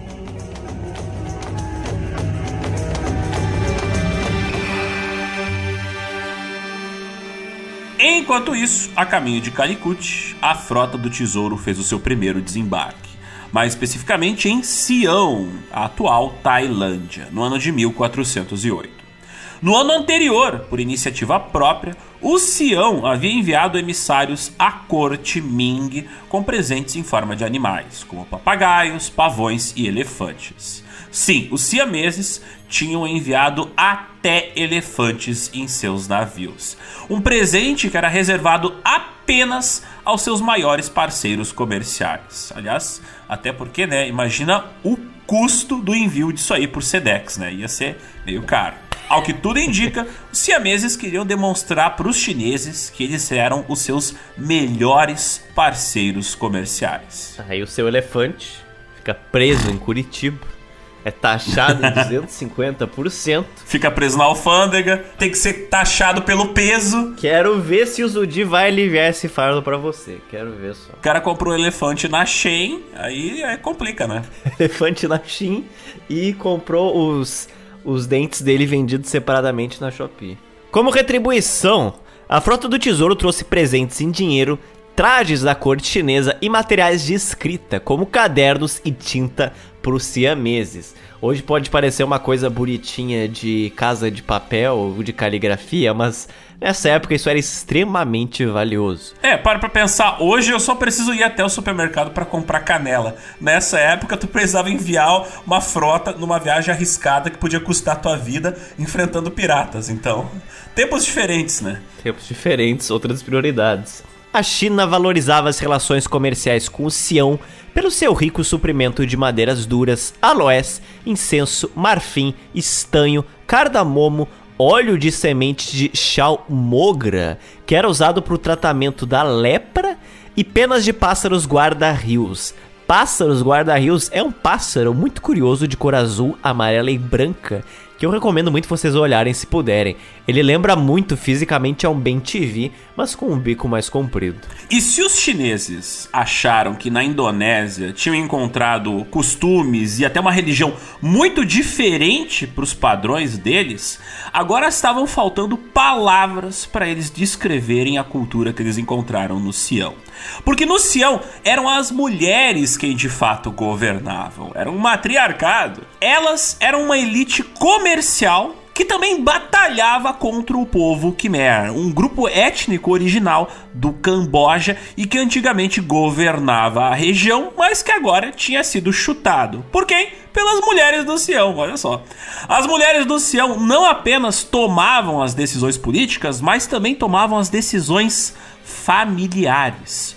O eunuco Marruan, que era um dos tradutores oficiais dentro dessa expedição, escreveu o seguinte: É costume deles que todos os assuntos sejam administrados por suas esposas. Tanto o rei do país quanto as pessoas comuns, se tiverem assuntos que querem reflexão e deliberação, punições leves e pesadas, transações comerciais grandes e pequenas, devem seguir as decisões de suas esposas a própria capacidade mental das esposas certamente excede a dos homens. Nossos ouvintes red pilados, nesse momento, eles estão desligando seus iPods, né? Tadinhos. Não temos ouvintes red pilados, ainda bem. eu espero, eu espero. Incompatível, incompatível. Bem, o Marruan ele continua aqui descrevendo que as mulheres siamesas, uh, casadas, elas eram muito íntimas dos enviados chineses. Elas comiam, né? Bebiam Ih. e dormiam com eles. Ih. Olha só, o chinês que mamou minha esposa, olha só. Os maridos dessas mulheres, né? Eles não se importavam muito, né? Eles ficavam até felizes com essas relações comerciais, diplomáticas. Ali coçando algo novo que tinha crescido em suas cabeças, eles inclusive eles elogiavam essa atitude, dizendo o seguinte: Minha esposa é linda e o homem do reino da China está encantado com ela. Então tá aí para os nossos ouvintes da Monogâmico, saibam que os siameses de 500 anos atrás lhe compreendem. Ou ouvintes cornos, né? Ou ouvintes cornos. Os chineses, eles também ficaram chocados ao descobrir que quando os homens siameses se moviam, eles faziam um barulho muito semelhante a pequenos sinos, né? Eles estavam caminhando e ficavam ding, ding, ding, ding, ding, ding, ding. Mas por que isso acontecia? Aos 20 anos de idade, os homens siameses de classe alta, eles tinham uma dúzia de bolinhas de estanho, né, ou de ouro, parcialmente cheias de areia, inseridas em suas bolas, em seus sacos escrotais. Sim, era um piercing que não aparecia, ficava dentro da bola dos caras. Parecia um cacho de uvas. Escreveu um cara chamado Mahuan. Uma coisa muito curiosa, mas os vaidosos siameses o consideravam bonito. Mas saindo de instrumentos musicais e indo para a parceria comercial. Com essa parceria comercial restabelecida entre o Sião e a China, a frota chinesa partiu para Sumatra, onde assegurou-se que os piratas não mais iriam atormentar aquela região. Assim, um fluxo constante de bens e informações estrangeiras foi retomado no Sudeste Asiático e a presença formidável da China seria sentida fortemente nos anos seguintes. Partindo em direção a Calicut, na Índia, com os navios do Tesouro projetando suas longas sombras nos mares, os navios foram bem recebidos na Índia, onde asseguraram que o novo Zamurim, chamado de Mana Vikraman, fosse instalado no trono. Os comandantes da expedição chinesa, o Wang Jinhong e o Hou Xian, em comemoração ao restabelecimento das relações comerciais entre a Índia e a China, ergueram uma placa de pedra em Calicut que dizia o seguinte: Embora a viagem deste país, Calicut, ao Reino do Meio, China, seja superior a 100 mil li, cada li corresponde a uma milha chinesa, que é cerca de 500 metros, ainda assim as pessoas são muito semelhantes, felizes e prósperas, com costumes idênticos. Então, olha só o que os chineses fizeram, só um, um, exercício de reflexão. Eles foram até outro país, colocaram uma placa dizendo: Embora vocês sejam muito diferentes da gente, vocês até que são legais. E botaram no país deles. Olha que loucura. Bem, parando para pensar no estado atual das relações uh, diplomáticas entre a China e a Índia, isso é mais respeito do que atualmente existe em algumas fronteiras desses dois países. Então, né?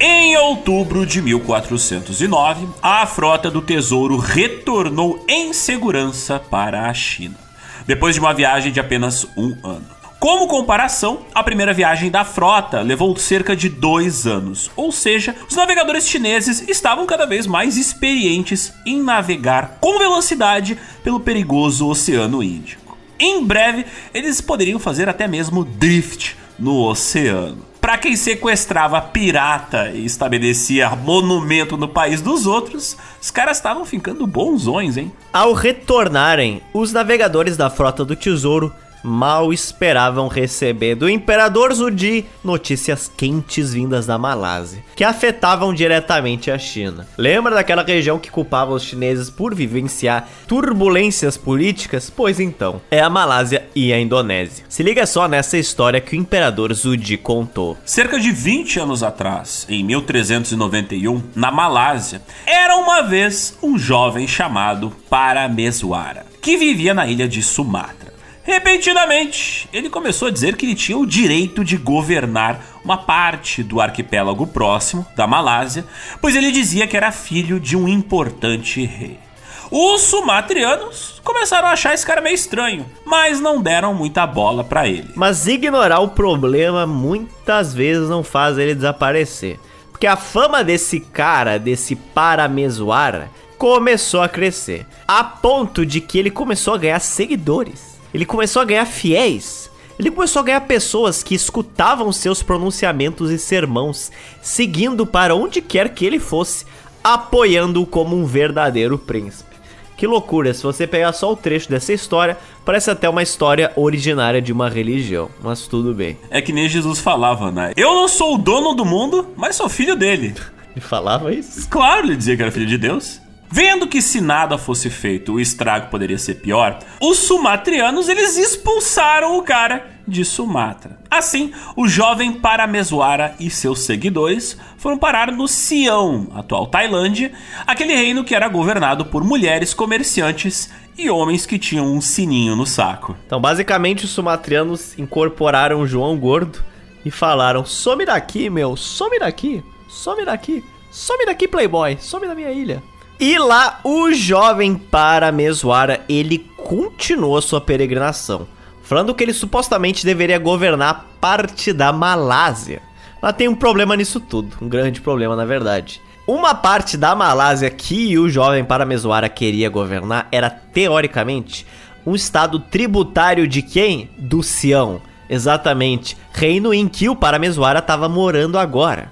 Obviamente, os siameses não ficaram nem um pouco contentes com aquele cara no seu território que queria pegar para ele um estado tributário deles. Em um determinado momento, o Parameswara ele se desentendeu com um dos moradores locais e matou um cidadão siamês. O que irritou a galera da região, né? E fez com que ele fosse banido do Sião pelas mulheres mercantes. Então ele era o típico cara chato que onde chega arranja confusão. Já pode pedir música no Fantástico. Expulsos mais uma vez, o Parameswara e seu bando então vagaram pela costa oeste da Malásia, finalmente se estabelecendo ali por volta de 1400 em uma pequena vila de pescadores que tinha um porto livre de manguezais e uma colina que poderia ser facilmente defendida de ataques militares. Como relata a lenda, enquanto Parameswara estava descansando sobre uma árvore perto de uma aldeia durante uma caçada, ele viu um rato correr e perseguir um cão de caça. Sim, um rato botando um cão de caça para correr. Ele ficou surpreso com a ousadia desse pequeno rato e falou: Este é um bom lugar. Até os ratos são cheios de bravura faríamos bem em fazer uma cidade aqui. E então ele decidiu que ele e os seus seguidores renegados ficariam por lá. E ordenou que seus chefes começassem a construir uma verdadeira cidade. Qual é o nome da árvore debaixo da qual eu estava? Ele perguntou aos chefes. Chama-se Malaca. Então Malaca será o nome dessa cidade. Então vejam só, ouvintes. O malaco do Paramesuara agora criou uma cidade chamada Malaca. Três anos depois, a população de Malaca aumentou para duas mil pessoas. Um complexo real foi construído na colina proeminente perto do porto e casas de madeira sobre palafitas foram agrupadas na base da colina e também do outro lado do rio Malaca, que serpenteia para o interior. Aparentemente, o sonho do Paramesuara em fundar uma cidade própria na Malásia estava se tornando realidade. Uma ponte coberta conectava as duas áreas residenciais e servia como mercado tanto para os cidadãos quanto para o crescente comércio exterior. Com pouco a oferecer em termos de recursos naturais, a sobrevivência ali da cidade de Malaca dependia muito do comércio exterior e da sua localização, ali no meio do caminho entre as ilhas que forneciam especiarias da Indonésia e a costa de Malabar, na Índia. Então, por eles estarem no meio do caminho de rotas comerciais, era por isso que estavam sobrevivendo. Eles, eles se tornaram meio que um ponto de parada para comerciantes internacionais. Com o tempo, o mercado de Malaca se tornou conhecido por todo o Oceano Índico. Cravo, noz moscada e outras especiarias da ilha, como pérolas e plumas de pássaros, eram trocados por tecidos indianos. Mas é claro que o reino do Sião ficou sabendo disso e se recusou a reconhecer Malaca como um estado ou mesmo um reino independente. Mas para o nosso amigo Paramesuara, isso aí pouco importava ele iria continuar a construir a sua utopia na Malásia. No ano de 1405, Paramesuara visitou a China e jurou sua aliança ao imperador Zudi.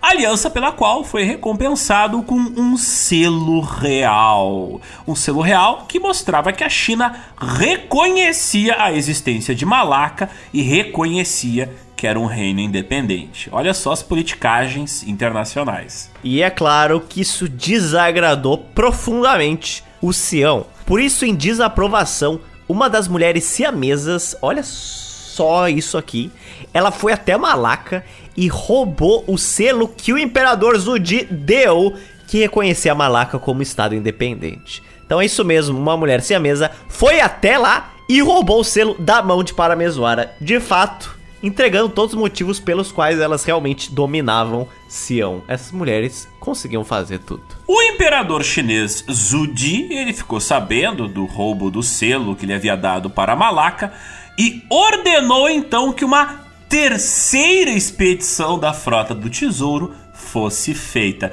Isso tudo para dar a Malaca um novo selo de reconhecimento de seu estado como um reino independente. Além disso, essa expedição serviria para abafar as tretas com o reino do Sião. Dessa vez, quem iria integrar a viagem era o próprio Cheng He, retornado, comandando 48 navios. Embora ele não soubesse metade dessa história, os nuances dela, tudo que ele sabia é que ele tinha que dar o selo real para Malacca, porque ele acreditava que fazer isso ia trazer estabilidade para a região. Uma doce ironia, se você até olhar por esse ponto, porque essa terceira viagem da frota do tesouro faria com que a China desestabilizasse algumas regiões, colocando a China no cerne de algumas tretas internacionais. Bom, eles estavam basicamente reconhecendo um reino usurpador. Mas nada muito surpreendente, dado ao fato que o próprio imperador Zudi, ele também tinha usurpado o trono.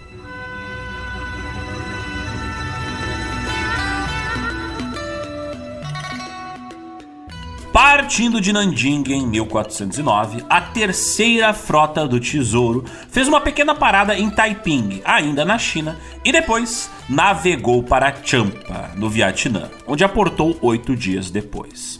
Com ventos favoráveis, em 10 dias de viagem, olha só, bem rapidinho, pouco mais que uma semana, eles estavam já em Malaca. Ao encontrar o fatídico príncipe Paramesuara, Chen He deu a ele dois selos de prata um chapéu oficial, um cinto, uma túnica real e uma placa de pedra que declarava oficialmente Malaca como um reino independente. O imperador da China Zhu também tinha supervisionado pessoalmente a composição de um texto e um tablete que seria erguida em Malacca. Um gesto até incomum para o imperador chinês, que ele repetiria mais três vezes durante o seu reinado, nos esforços para assegurar relações mais estreitas com o Japão, Brunei e Cochin no sul da Índia. A placa que seria erguida em Malaca dizia: Seu justo rei, prestando homenagem à sucerania imperial, deseja que seu país seja tratado como um de nossos domínios internos e siga o caminho chinês. E qualquer que fosse o jeito chinês, para Mesuar, é claro, parecia não dar a mínima para isso. A sua principal preocupação era se libertar imediatamente da autoridade do Sião, o que ele conseguiu fazer quando ele se recusou a pagar um tributo anual de 48 moedas de ouro. Isso, é claro, irritou muito os siameses que continuaram a importunar Malaca, mas eles sabiam que agora pouco eles podiam fazer, ainda mais com o apoio da China, a maior potência militar e econômica da região, ao lado de Malaca. Em Malaca, o Cheng obteve ébano, aloés e uma resina de árvore nativa chamada damar, usada como material de calafetagem e fluido de iluminação. Historicamente, a Península Malaya era conhecida como uma antiga fonte de ouro, o que anteriormente havia atraído comerciantes indianos nos primeiros séculos da era cristã. Mas não há menção da presença de ouro nesses registros chineses dessa expedição que estava acontecendo agora. Malaca era, no entanto, um parceiro comercial valioso para os chineses, porque era a porta de entrada para o Oceano Índico. O Cheng He chegou a estabelecer um entreposto comercial de Malaca, composto por uma paliçada com quatro torres, com celeiros e armazéns vigiados dia e noite por soldados chineses. Se você olhar isso sob certa perspectiva, parecia muito um forte chinês em um solo estrangeiro. Uma prática que, vocês muito bem sabem, potências ultramarinas europeias iriam aderir no futuro. Mas não foi tantas construções assim que os chineses fizeram em outros países. Um oficial que viajou com Cheng He, chamado de Fei Xin, ele escreveu que os malaios tinham uma pele laca preta, mas haviam algumas pessoas de pele branca, dentre eles descendentes de chineses. E como muitos dos chineses do sul, os malaios eram descendentes dos primeiros povos Yi. Nos séculos seguintes, a população se misturou com colonos de pele mais escura da Índia. E embora o budismo e o hinduísmo tivessem chegado à Malásia nos primeiros séculos depois de Cristo, muito da antiga religião e crenças populares permaneceram. Cheng He e seus homens, eles perceberam com curiosidade os costumes daqueles povos malaios. Por exemplo, eles descobriram que os malaios acreditavam em uma alma, o Semargat, que habitava todos os seres e todas as coisas, fossem seres humanos, animais, barcos, casas, árvores, até mesmo rios. Curiosamente, os povos do Pacífico, como os melanésios e os polinésios, também acreditavam, também tinham essa crença de que objetos ou criaturas da natureza possuíam suas almas próprias. Mas eles costumavam chamar esses espíritos de mana. Para os malaios, por exemplo, se o espírito de uma mina de estanho fosse ofendido, a mina não ia produzir mais estanho. Se os grãos de arroz percebessem que eles estavam sendo separados da sua planta mãe, as sementes não germinariam. De todos os espíritos gentis e malévolos, os mais temidos eram os espíritos de pessoas que tinham sido gravemente injustiçadas durante a sua vida. Bem, se for parar para pensar que objetos têm espíritos, talvez o Geopizza tenha um demôniozinho nele, né? Como é que é o quê? o tradutor oficial da Frota do Tesouro, um cara chamado Marwan, ele escreveu que um desses espíritos malévolos estava perambulando de noite ali pela Malásia. E era a alma de uma mulher que havia morrido no parto. Com a cabeça torta e com o ventre aberto, ela atacava recém-nascidos indefesos. Marwan escreveu que a alma pode afetar um bebê, invadindo seu abdômen, levando à sua morte. Os malaios muitas vezes plantavam espinhos debaixo das suas casas para barrar o espírito maligno de entrar em suas residências. Aliás, tem até um filme da década de 80 chamado Mystics in Bali, que ficou famoso aqui no ocidente, dentre os círculos de pessoas que curtem filmes bizarros, filmes trash, de terror, que ele fala dessa lenda de uma alma penada, normalmente fruto da magia de uma bruxa, que é uma cabeça que possui ali a garganta e pela garganta fica de pendurada ao pulmão, o coração, e ela voa pela noite, tentando chupar de dentro do ventre das mulheres os bebês dessas mulheres grávidas. Então, uma lenda urbana que permaneceu desde aquela época e até hoje é contada no interior de algumas regiões ali que circundam a Indonésia, Bali. Isso aí me dá muito mais medo do que filminho psicológico Silent Hill da vida. Imagina um terror malaio, fudeu, muito aterrorizante. Terror de Idaho, foda-se. Agora, terror de Sumatra, Indonésia, meu Deus. Particularmente, os habitantes da Malásia também temiam os cruéis, os abomináveis homens tigre. Exatamente. O que é isso? Bom, da mesma forma como na Europa se popularizaram contos sobre homens-lobo, ou seja, lobisomens, na Malásia, os homens com raiva e amaldiçoados, eles poderiam virar tigres. Parece uma história boba, parece uma história até que nem tem relevância para ser contada num podcast de geopolítica sobre a frota do tesouro. Mas na verdade, as histórias dos homens tigre botavam medo em tanta gente que o próprio Cheng He resolveu não sair de perto do seu barco. Os tripulantes da frota do Tesouro optavam por sempre dormir em seus navios devido aos perigos reais da Malásia, mas também aos sobrenaturais. Se não fosse um perigo preocupante, o tradutor da Frota do Tesouro, Marruan, não teria feito tantas extensas anotações sobre esses efeitos, vamos dizer assim, paranormais, que antigamente não havia, claro, essa divisão entre paranormal e normal como hoje. Nas terras altas do interior da Malásia, acreditava-se que haviam aldeias onde esses homens tigre viviam em cabanas cobertas de palha com cabelos de mulheres. Olha só, Zotis, homem tigre de peruca de mulher só pode ser uma drag queen furry. O tradutor Marwan sobre isso teria escrito que ao entrar nas cidades, essas criaturas se transformavam em homens e se misturavam com as pessoas.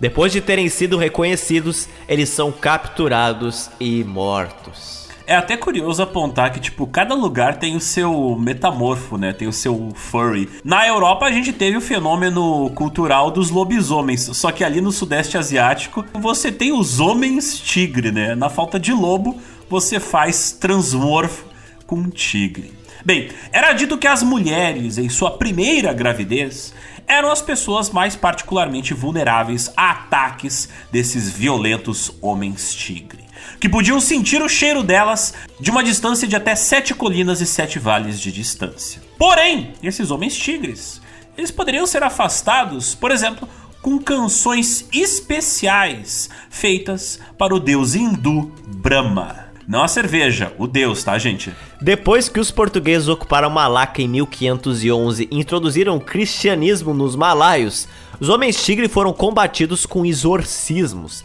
mas a crença nunca morreu e nas comunidades rurais perdura até hoje.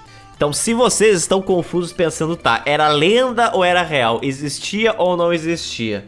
Então, ao que tudo indica, um pouco dos dois. Porque existem casos de homens na Malásia se portando tal como felinos, brabos, fugitivos e até sanguinários. Mas também essas histórias são bastante aumentadas e exageradas. Não se sabe se esses homens eles se tornaram assim por conviverem muito com animais selvagens, conviverem muito com tigres, ou realmente terem sofrido algum surto ou algum episódio de mania. Como são pouquíssimos registros por escrito sobre os homens tigre, não tem muita pista pra gente saber sobre eles. É, teorias contemporâneas falam que a origem dessa mitologia dos homens tigre pode ter sido ao longo do tempo a amálgama tanto dessa lenda de homens que se tornavam em animais, quanto histórias reais de pessoas que pegaram raiva, pessoas que tinham problemas psicológicos sérios, como por exemplo uma bipolaridade muito fora de controle, gente esquizofrênica, e aí a galera dizia: "Ah, tá fora de controle, é um homem tigre", sei lá. E essas pessoas, né, historicamente, pessoas com problemas psiquiátricos às vezes eram abandonadas por suas famílias, por serem meio violentas, em casos específicos, não todos os casos. E aí a galera ia morar onde ia morar no mato. E aí diziam, tipo, ó, oh, isso aí é um homem tigre, virou bicho, virou bicho no mato. Então, tem muito isso em vários lugares do mundo. Não me surpreende que a galera tenha associado a um animal da região pessoas que tivessem algum tipo de desequilíbrio mental. Então, tipo, tem uma fatia de verdade aí nesses homens tigre. Não é só fantasia, tá, gente? Mas voltando à expedição do Cheng He. Antes dele partir, ele forneceu ao príncipe Parameswara uma escolta e um navio para levar ele e sua família para um passeio na China. O novo vassalo da China, o Parameswara, ele desejava expressar sua gratidão ao imperador Zudi com envio de homenagens e presentes. Então, de Malaca, a frota do tesouro navegou para Sumatra, onde os homens de Cheng He recolheram madeira e ervas especiais. Como os lemes dos navios facilmente eram danificados naquelas longas viagens, o Cheng He estava sempre procurando por madeiras duras e adequadas para emergências. Nas florestas do Sião, por exemplo, ele descobriu o mogno, que é extremamente duro e pesado e pode ser produzido excelentes lemes a partir dele. E por essa notável madeira, ele também pagou o siamês em ouro. Embora, por outro lado, os siameses devessem estar extremamente né, de cara com o He, entendo que dá madeira tão preciosa para ele que tinha reconhecido Malaca como estado independente. Mas assim, né, ouro por ouro não se joga fora. No final, quem sabe, para nos escrotos siameses.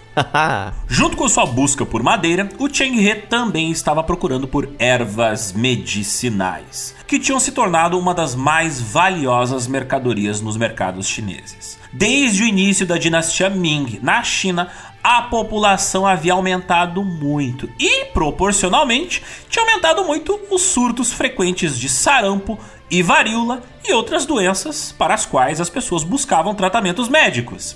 Em 1407, cerca de 78 mil chineses morreram de epidemias apenas nas duas províncias de Jiangsu e Fujian. E nos anos posteriores de 1410, 1411, 1413, novas epidemias também ocorreram. Por isso, a frota do Tesouro também tinha mais de 180 médicos e farmacêuticos a bordo, necessários não só para curar algum navegador que ficasse doente, mas também para colher ervas medicinais tão necessárias na China. Os remédios mais importantes que o Cheng He e outros farmacêuticos estavam procurando era, por exemplo, chifre de rinoceronte, que era usado como uma antitoxina para picadas de cobra. Eles também estavam procurando por chifres de cervos, que era um produto que se acreditava fortalecer os ossos e restaurar a potência sexual. Também eles estavam procurando por enxofre, que era usado como uma pomada para a pele e para cura de reumatismo e doenças pulmonares.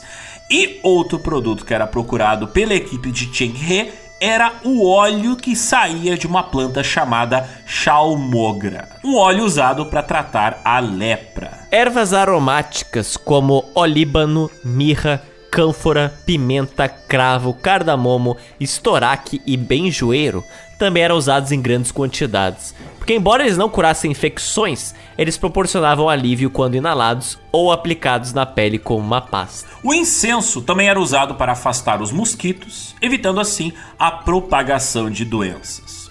Muitas dessas ervas coletadas pela equipe do Cheng He tiveram que ser processadas imediatamente nos laboratórios que ficavam dentro dos navios da frota do Tesouro.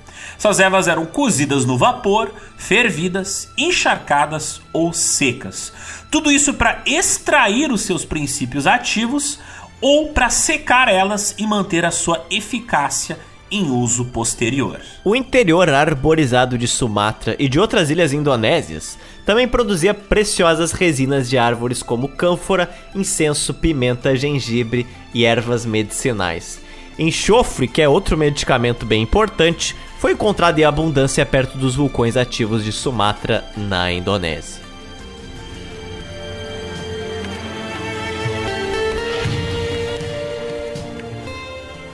De Sumatra, a frota navegou para a ilha de Ceilão, no atual Sri Lanka onde ocorreu uma curiosa sequência de eventos. Vocês lembram que tinha sido no Ceilão que o rei ficou descontente ao saber que o Cheng He e seus homens não tinham trazido nenhuma oferenda, nem para Buda, nem para Alá? Pois então, essa história vai continuar aqui. É, tá na hora ali de assumir os seus BOs, Cheng He. Bom, dessa vez o Cheng He voltou ao Ceilão e ele não cometeria o mesmo erro duas vezes. Ele carregava consigo uma placa trilingue escrita em chinês, tâmil e persa, que esperava erguer ali em Ceilão. A placa trazia a data de 15 de fevereiro de 1409, indicando que ela havia sido escrita em Nanjing antes da partida da frota do Tesouro naquela terceira viagem. A parte chinesa da tableta elogiava Buda e agradecia por sua proteção à frota do Tesouro em suas duas viagens anteriores. Sua Majestade Imperial, o Imperador do Grande Ming, despachou os grandes eunucos Cheng He, Wang Jinghong e outros para partir suas declarações perante ao Senhor Buda, o honrado pelo mundo, cuja resposta misteriosa é ilimitada. Os templos e monastérios da ilha montanhosa do Ceilão, situada no extremo oceano meridional, são imbuídos e iluminados por teu poder milagrosamente responsivo. A parte dessa tabuleta, que estava escrita em tamil, ela oferecia louvor semelhante ao deus hindu Tenavarai Nayamar, talvez uma representação local do deus Shiva. E a outra inscrição que estava nessa tabuleta, a inscrição que estava inscrita em persa, ela louvava a glória de Alá e outras figuras santas do Islã. Então temos aqui basicamente uma pedra de roseta, só que fazendo oração, né? É basicamente o maior pedido de desculpas já erguido na história em muitas línguas diferentes. Então foi aquilo ali, foi mal, vacilei em três línguas diferentes. Não só em três línguas diferentes, em três religiões diferentes. É tipo, é desculpa a Deus Olha só, desculpa Deus e desculpa Deus. Bem, a cada um dos deuses, os chineses davam igual tributo para que nenhum fosse menosprezado. A cada uma das religiões foi dada mil peças de ouro, cinco mil peças de prata 100 peças de seda e mais de 3 mil libras de óleo perfumado, além de ornamentos eclesiásticos dourados e laqueados. Superficialmente, isso parece ter sido um gesto respeitoso e de generosidade por parte dos chineses. Inicialmente ali mostrando que, olha só, a consciência do Cheng He estava tentando se colocar no seu lugar e ele estava tentando demonstrar um respeito enorme pelas várias tradições religiosas da ilha de Ceilão. Novamente, o maior pedido de desculpas já erguido na história. O Ceilão, ele ocupou um lugar especial nas mentes dos viajantes antigos e medievais. A ilha do Ceilão era tão bonita que os árabes pensavam que era uma compensação de Deus a Adão e Eva pela perda do paraíso.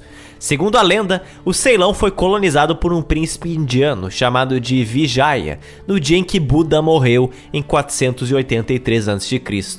Os habitantes de Ceilão acreditavam ter um destino especial como defensores da fé. Porque Buda teria dito: Na região de Lanka, ó Senhor dos deuses, minha religião será estabelecida.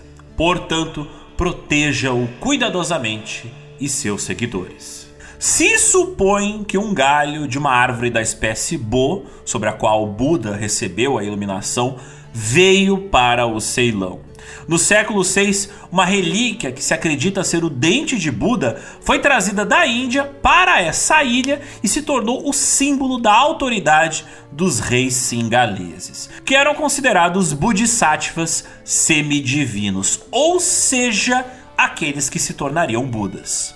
Os reis singaleses também tomavam muito cuidado para manter o Dalada, como era chamada a relíquia do dente né, de Buda que estava em sua posse. E quando a localização da capital do Ceilão mudava, como frequentemente acontecia, os reis eles tratavam de construir um novo edifício sagrado, chamado de Dalada Maligava, para abrigar essa relíquia do dente sagrado. Mas tudo iria mudar em breve. Por quê?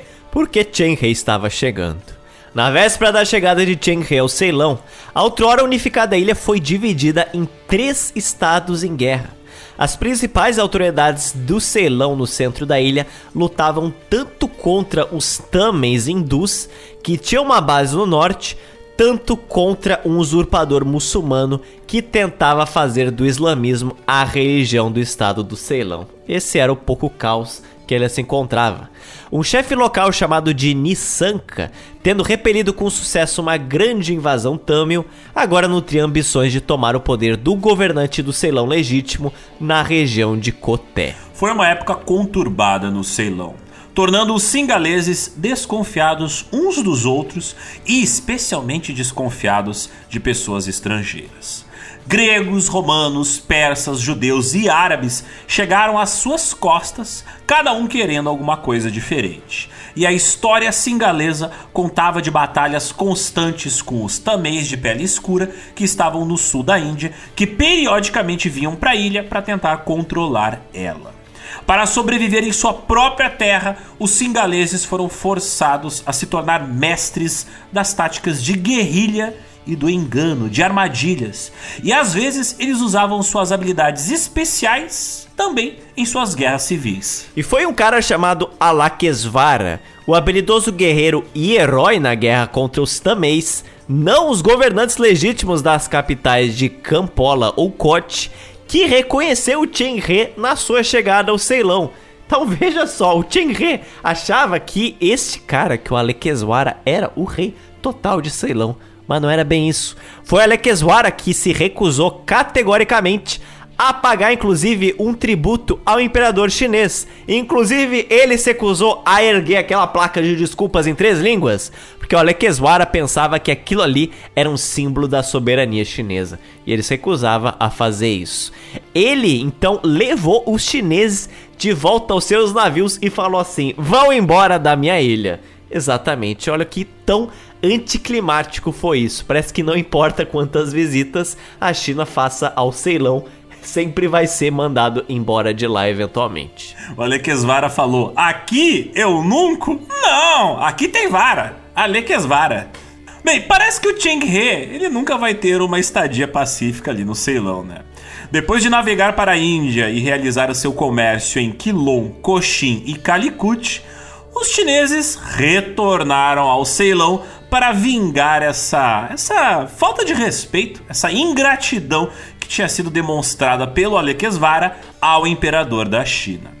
Ao que aconteceu depois é um pouco disputado. A gente não tem certeza específica do que aconteceu nos dias seguintes. Mas os chineses e os singaneses, eles têm dois registros muito diferentes dos acontecimentos. Bom, se vocês estão cientes que agora as histórias vão divergir, é porque eventualmente vai acontecer muita coisa nos próximos minutos. Então, atenção, porque o bicho vai pegar. Bom, de acordo com o chinês que integrava a frota do tesouro chamado de Ming Shilu, o Alekeswara enviou seu filho para exigir ouro, prata e outras coisas preciosas do Cheng He. Quando Chen He obviamente recusou isso aí, ele ordenou que 50 mil soldados apreendessem então a frota do tesouro. Os soldados cortaram árvores para bloquear o caminho do Chen He de volta à costa, e quando Chen He descobriu isso, ele falou o seguinte: Como a maioria das forças bárbaras está indo em direção aos navios, deve haver apenas alguns para defender a capital. Chen He então comandou as forças disponíveis, que somavam cerca de 2 mil homens, e conseguiu capturar Lequeswara na capital. Depois de se defender do exército do Ceilão, que já tinha cercado a região, o Chen He fugiu de volta para os seus navios, tendo Alequeswara como prisioneiro. Ele então levou Alequeswara até a China, em Nanjing onde o imperador e seus oficiais da corte consideraram, pensaram ali sobre o que, que iam fazer com aquele cara. O imperador Zudi, segundo relatado, finalmente decidiu perdoar o rei Alequeswara por sua ignorância e ordenou que um de seus sábios seguidores governasse em seu lugar. Mas quem é o sábio seguidor? Ele podia muito bem ser um governante legítimo do Ceilão, porque lembrem bem, Alequezuara era um usurpador. Podia ser, inclusive, um rei cativo que foi levado junto com Alequezuara pelos chineses. Mas como é que a gente pode saber disso? Nós não sabemos, porque as fontes chinesas parecem confusas sobre a estrutura do poder do Ceilão. No entanto, é claro, o que fica claro nas fontes Ming é que o Chen He e os seus homens lutaram bravamente, que é uma coisa muito relatada neste incidente e celebrada pelos chineses. A vitória, inclusive, é considerada o momento mais glorioso da história dessas viagens, onde, abre aspas, um homem lutou contra cem, fecha aspas, e o espírito dos homens de Cheng He era inquebrável.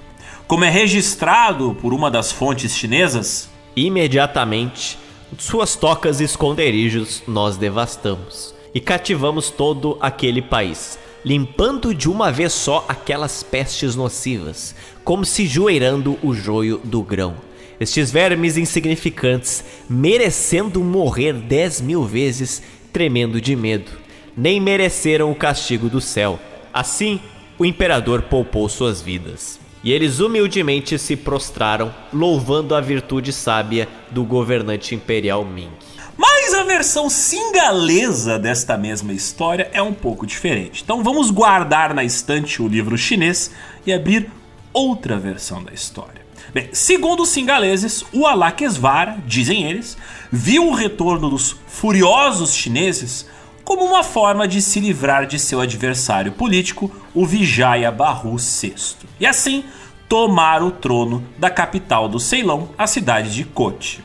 Alakesvara então supostamente entrou em negociações com o Chen He e então induziu o seu adversário, o Vijaya Bahu, a receber os enviados chineses com presentes em seu palácio. Uma vez no palácio, segundo o relato dos habitantes do Ceilão, os chineses prenderam o rei e vários dos seus nobres e chefes. O imperador, porém, libertou o rei e o devolveu ao Ceilão. Nisso as fontes chinesas e do Ceilão concordam. Talvez o próprio imperador Zudi tenha descoberto o estratagema e não quisesse ajudar um pretendente a destronar o rei legítimo. Porque de acordo com as histórias do Ceilão, quando Vijaya Barro VI voltou ao Ceilão, ele foi recebido pela primeira vez por Alekesvara, que o assassinou secretamente durante a noite. A esposa e o filho de Vijaya Barro VI conseguiram escapar da cidade de Kochi e se esconderam de Alakesvara por três anos. Durante esse tempo, os sacerdotes budistas, que eram leais à família real, disseram ao Alakesvara que ele não poderia ser coroado rei até que fosse reconstruída a capital. Bem, isso o começou a fazer. Inclusive, ele acrescentou novos edifícios à cidade de Kochi e ampliou ruas da cidade. Novo governo, né? Tem que mostrar serviço, começa fazendo obra. Finalmente, no início do ano de 1415, foi marcada uma data para sua coroação. No exato momento em que o Alekesvara seria coroado em uma plataforma elevada diante de uma praça cheia de gente, o filho de 16 anos de Vijaya Barro VI pegou uma espada do Estado e matou Alekeswara, tão simplesmente vingando a morte do pai. Ao vivo e com público, olha só. Bem, o príncipe foi prontamente saudado como o novo rei de Kochi, sendo agora chamado de Sri Parakrama Bahu VI. Essa história, seja fato ou ficção, ela faz de um dos grandes reis da ilha um herói e retrata os singaleses como ferozes, orgulhosos e independentes. Então a divergência entre as fontes do Ceilão e chinesas Basicamente, as fontes chinesas falavam assim: o imperador quis colocar um outro rei no poder porque o Alekesvara ele usurpou e foi indelicado, digamos assim. Ele foi persona não grata com os chineses. Mas na verdade, o que tudo indica, vamos dizer assim, é que na verdade o novo governante ao trono foi um governante que já iria entrar no governo de Ceilão, porque o Alekesvara era um usurpador. Então, se essa fonte oficial fosse divulgada pelos Ming, iria na verdade deixar claro que, olha só, os chineses, na verdade, eles só colocaram o próximo rei do Ceilão no trono, eles nem colocaram uma pessoa da sua confiança. Eles deixaram um cara tão mal visto e tão desrespeitoso ao seu governo ali ficar no Ceilão de boa. Mas, curiosamente, Alekesvara foi morto por própria intriga política, nem pelos chineses. Se essa história fosse popularizada, podia perder um pouco a credibilidade da dinastia Ming. Mas essa não é a única parte da história. Ainda tem uma grande divergência entre as fontes do Ceilão e chinês. Agora o bicho vai pegar de verdade. Bom, se liga só. existe uma coisa que foi omitida completamente das fontes chinesas, totalmente. Cheng He e os seus homens, depois que prenderam o rei do Ceilão e levaram ele para Nanjing, eles supostamente levaram consigo, eles teriam roubado e levado para a China o quê? Um dente que tinha pertencido a Buda. Isso mesmo, aquele dente tão importante para os habitantes do Ceilão que os governantes utilizavam como uma fonte de seu poder foi roubado pelos chineses, não só roubado, levado para a China. Então, como é que fica isso? É verdade? É fake? Roubos de dentes sagrados? Pois é, geopizza também é odontologia. Há mais de 200 anos, em 1284, quando a frota de Kublai Khan tinha visitado o Ceilão, vindo da China, os singaleses eles conseguiram impedir, através de tratados comerciais, que os mongóis ocupassem a ilha e levassem embora o dente sagrado de Buda. Agora, eles imaginavam que o Cheng He tinha o mesmo propósito em mente pode muito bem ter sido mais do que suposição.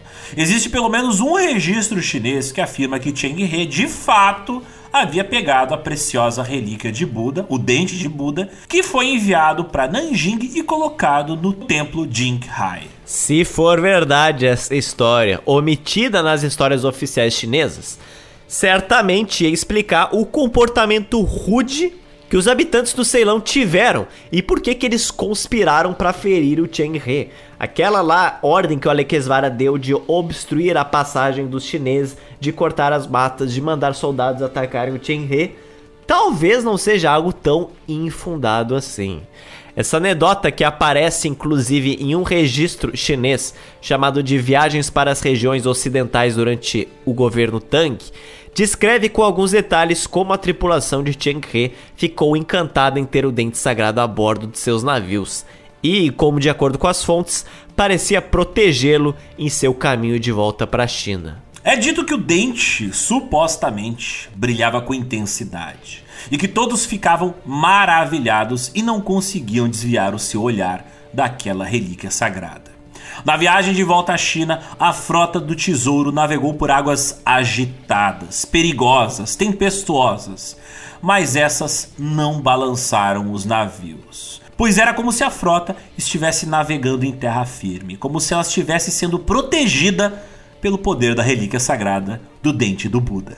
De volta para a China, em 9 de julho de 1411, o dente foi supostamente levado para Nanjing e, de acordo com o livro Viagens para as Regiões Ocidentais durante o Tang, o imperador encomendou uma caixa de diamantes e joias para guardar o dente e para o bem-estar de todas as pessoas. Mas aí, Zotes, me explica, de fato, teve um roubo do dente do Buda ou não?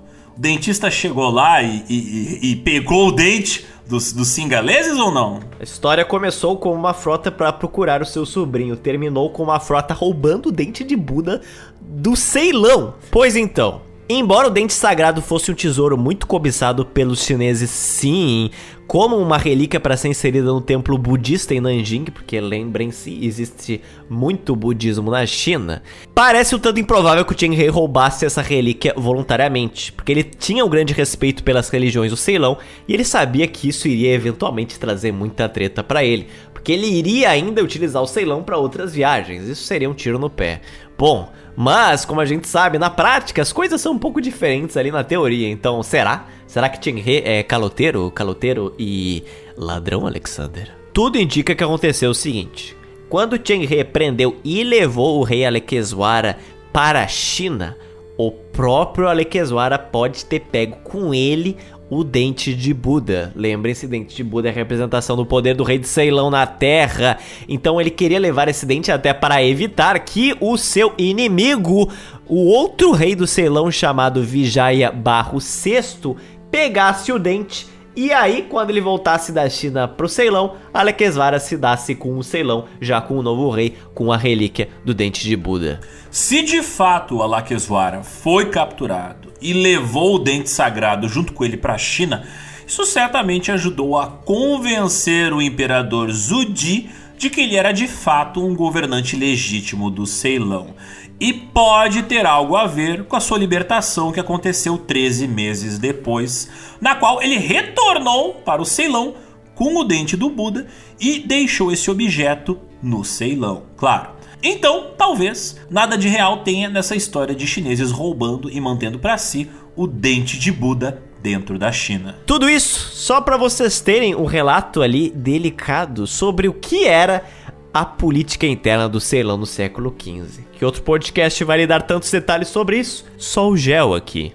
A terceira viagem do Chen He e da Frota do Tesouro acabaria aqui no ano de 1411. Mas quando ele retornou para a China, dois anos depois de ter partido, o Chen He encontrou uma corte Ming totalmente diferente daquela que ele conhecia. O saldo das viagens da Frota do Tesouro da China estava começando a gerar resultados, alguns positivos para a corte e outros nem tanto. A China ia usar a grana dessas viagens para possibilitar transformações bem notáveis na sua política de Estado. Muitas políticas de Estado que são visíveis até hoje em dia. Muitas estruturas e construções que existem hoje na China foram construídas graças à frota do Tesouro. Quais foram essas construções e quais são as consequências de ser uma potência ultramarina tão grande assim? Bom, isso você só vai descobrir daqui a três semanas. É isso então, Zotes. Tivemos uma longa, complexa e cheia de aventuras, né? Jornada pelos mares ali, Índico, pelo Sudeste Asiático. Uma jornada cheia de tretas políticas, cheia de tretas religiosas, gente roubando, gente matando, gente prendendo. Teve até dragão cuspindo fogo. Tivemos uma imersão cultural breve, mas profunda no Sudeste Asiático na política chinesa e vamos ter uma muito maior na edição seguinte. Porque se preparem, porque na próxima edição Pequim será construída e mais importante ainda, ela vai entrar em chamas. É isso então, ouvintes. Até a próxima trizemana. Porque na próxima vai pegar fogo, né? O bagulho vai ficar vermelho de brasa. Até logo. Ah, e atenção, nessa edição, como ela ficou muito longa, não vai ter recadinhos. Mas vocês podem mandar seus recadinhos que a gente vai ler na próxima edição.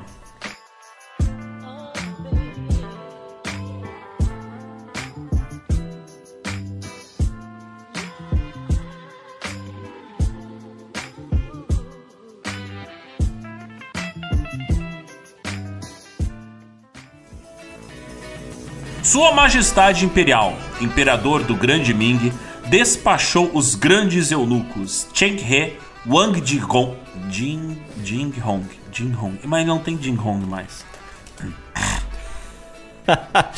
ah, acho que tem. Eunuco Cheng He, aí coloca assim, ó, Mahuan. Não, não, não, Zotes, eu Sim. falei que não tinha mais o Jindong dele, porque ele era um eunuco. Caralho, chega dessa porra. Olha só, eu vou falar real agora. Falar real Mas agora, você acha que sexo é só. É só pau? É? Você acha que não há nada desculpa. mais além disso? É? Você não se garante se você se tornar um eunuco? Você não se garante em outras circunstâncias, hein? Olha, tu quer detalhes, eu me garanto isso. muito, sim. Eu me garanto muito, mas assim, irritar os então... outros fazendo piada sobre piroca é muito divertido. Não. Você não está falando só para os outros está falando para milhões de brasileiros. Tu sabe que eu tô cortando. sabe que eu corto. Tu sabe que eu corto essas ah, piadas, né? Eu não sei. Eu não sei. Mas a dúvida eu falo. Sai daí, caralho. Eu vou, eu vou dar. Tá, tá eu vou embora, eu vou embora. Sai, sai, sai, sai. sai. Não, caralho, eu tô falando com o gato. Viu? Essa sai piada daí, eu vou cortar. Daí. Essa piada eu vou cortar. Sai daí. Qual? O gato uma hora vai puxar o cabo do PC e a gente vai se fuder. Caralho, ele se teleportou, velho. Como é que ele fez isso? Ele tava ali, ele foi pro outro lado. Que ganhou o nome de Mahé. Mais tarde, ele teria seu nome mudado para Cheng. Cheng He, um nome que alguns ouvintes podem saber. Mas por que, que essa mudança ocorreu, vocês vão ter que continuar escutando para descobrir. É, se fosse no SBT, ele seria chamado de Maoe, mas aqui, como é a China, ele foi chamado de Mahé. Bem, o. Para com isso. Para com isso. Apenas não. Apenas não faça isso. Por... Não tão cedo. Por quê? O que foi?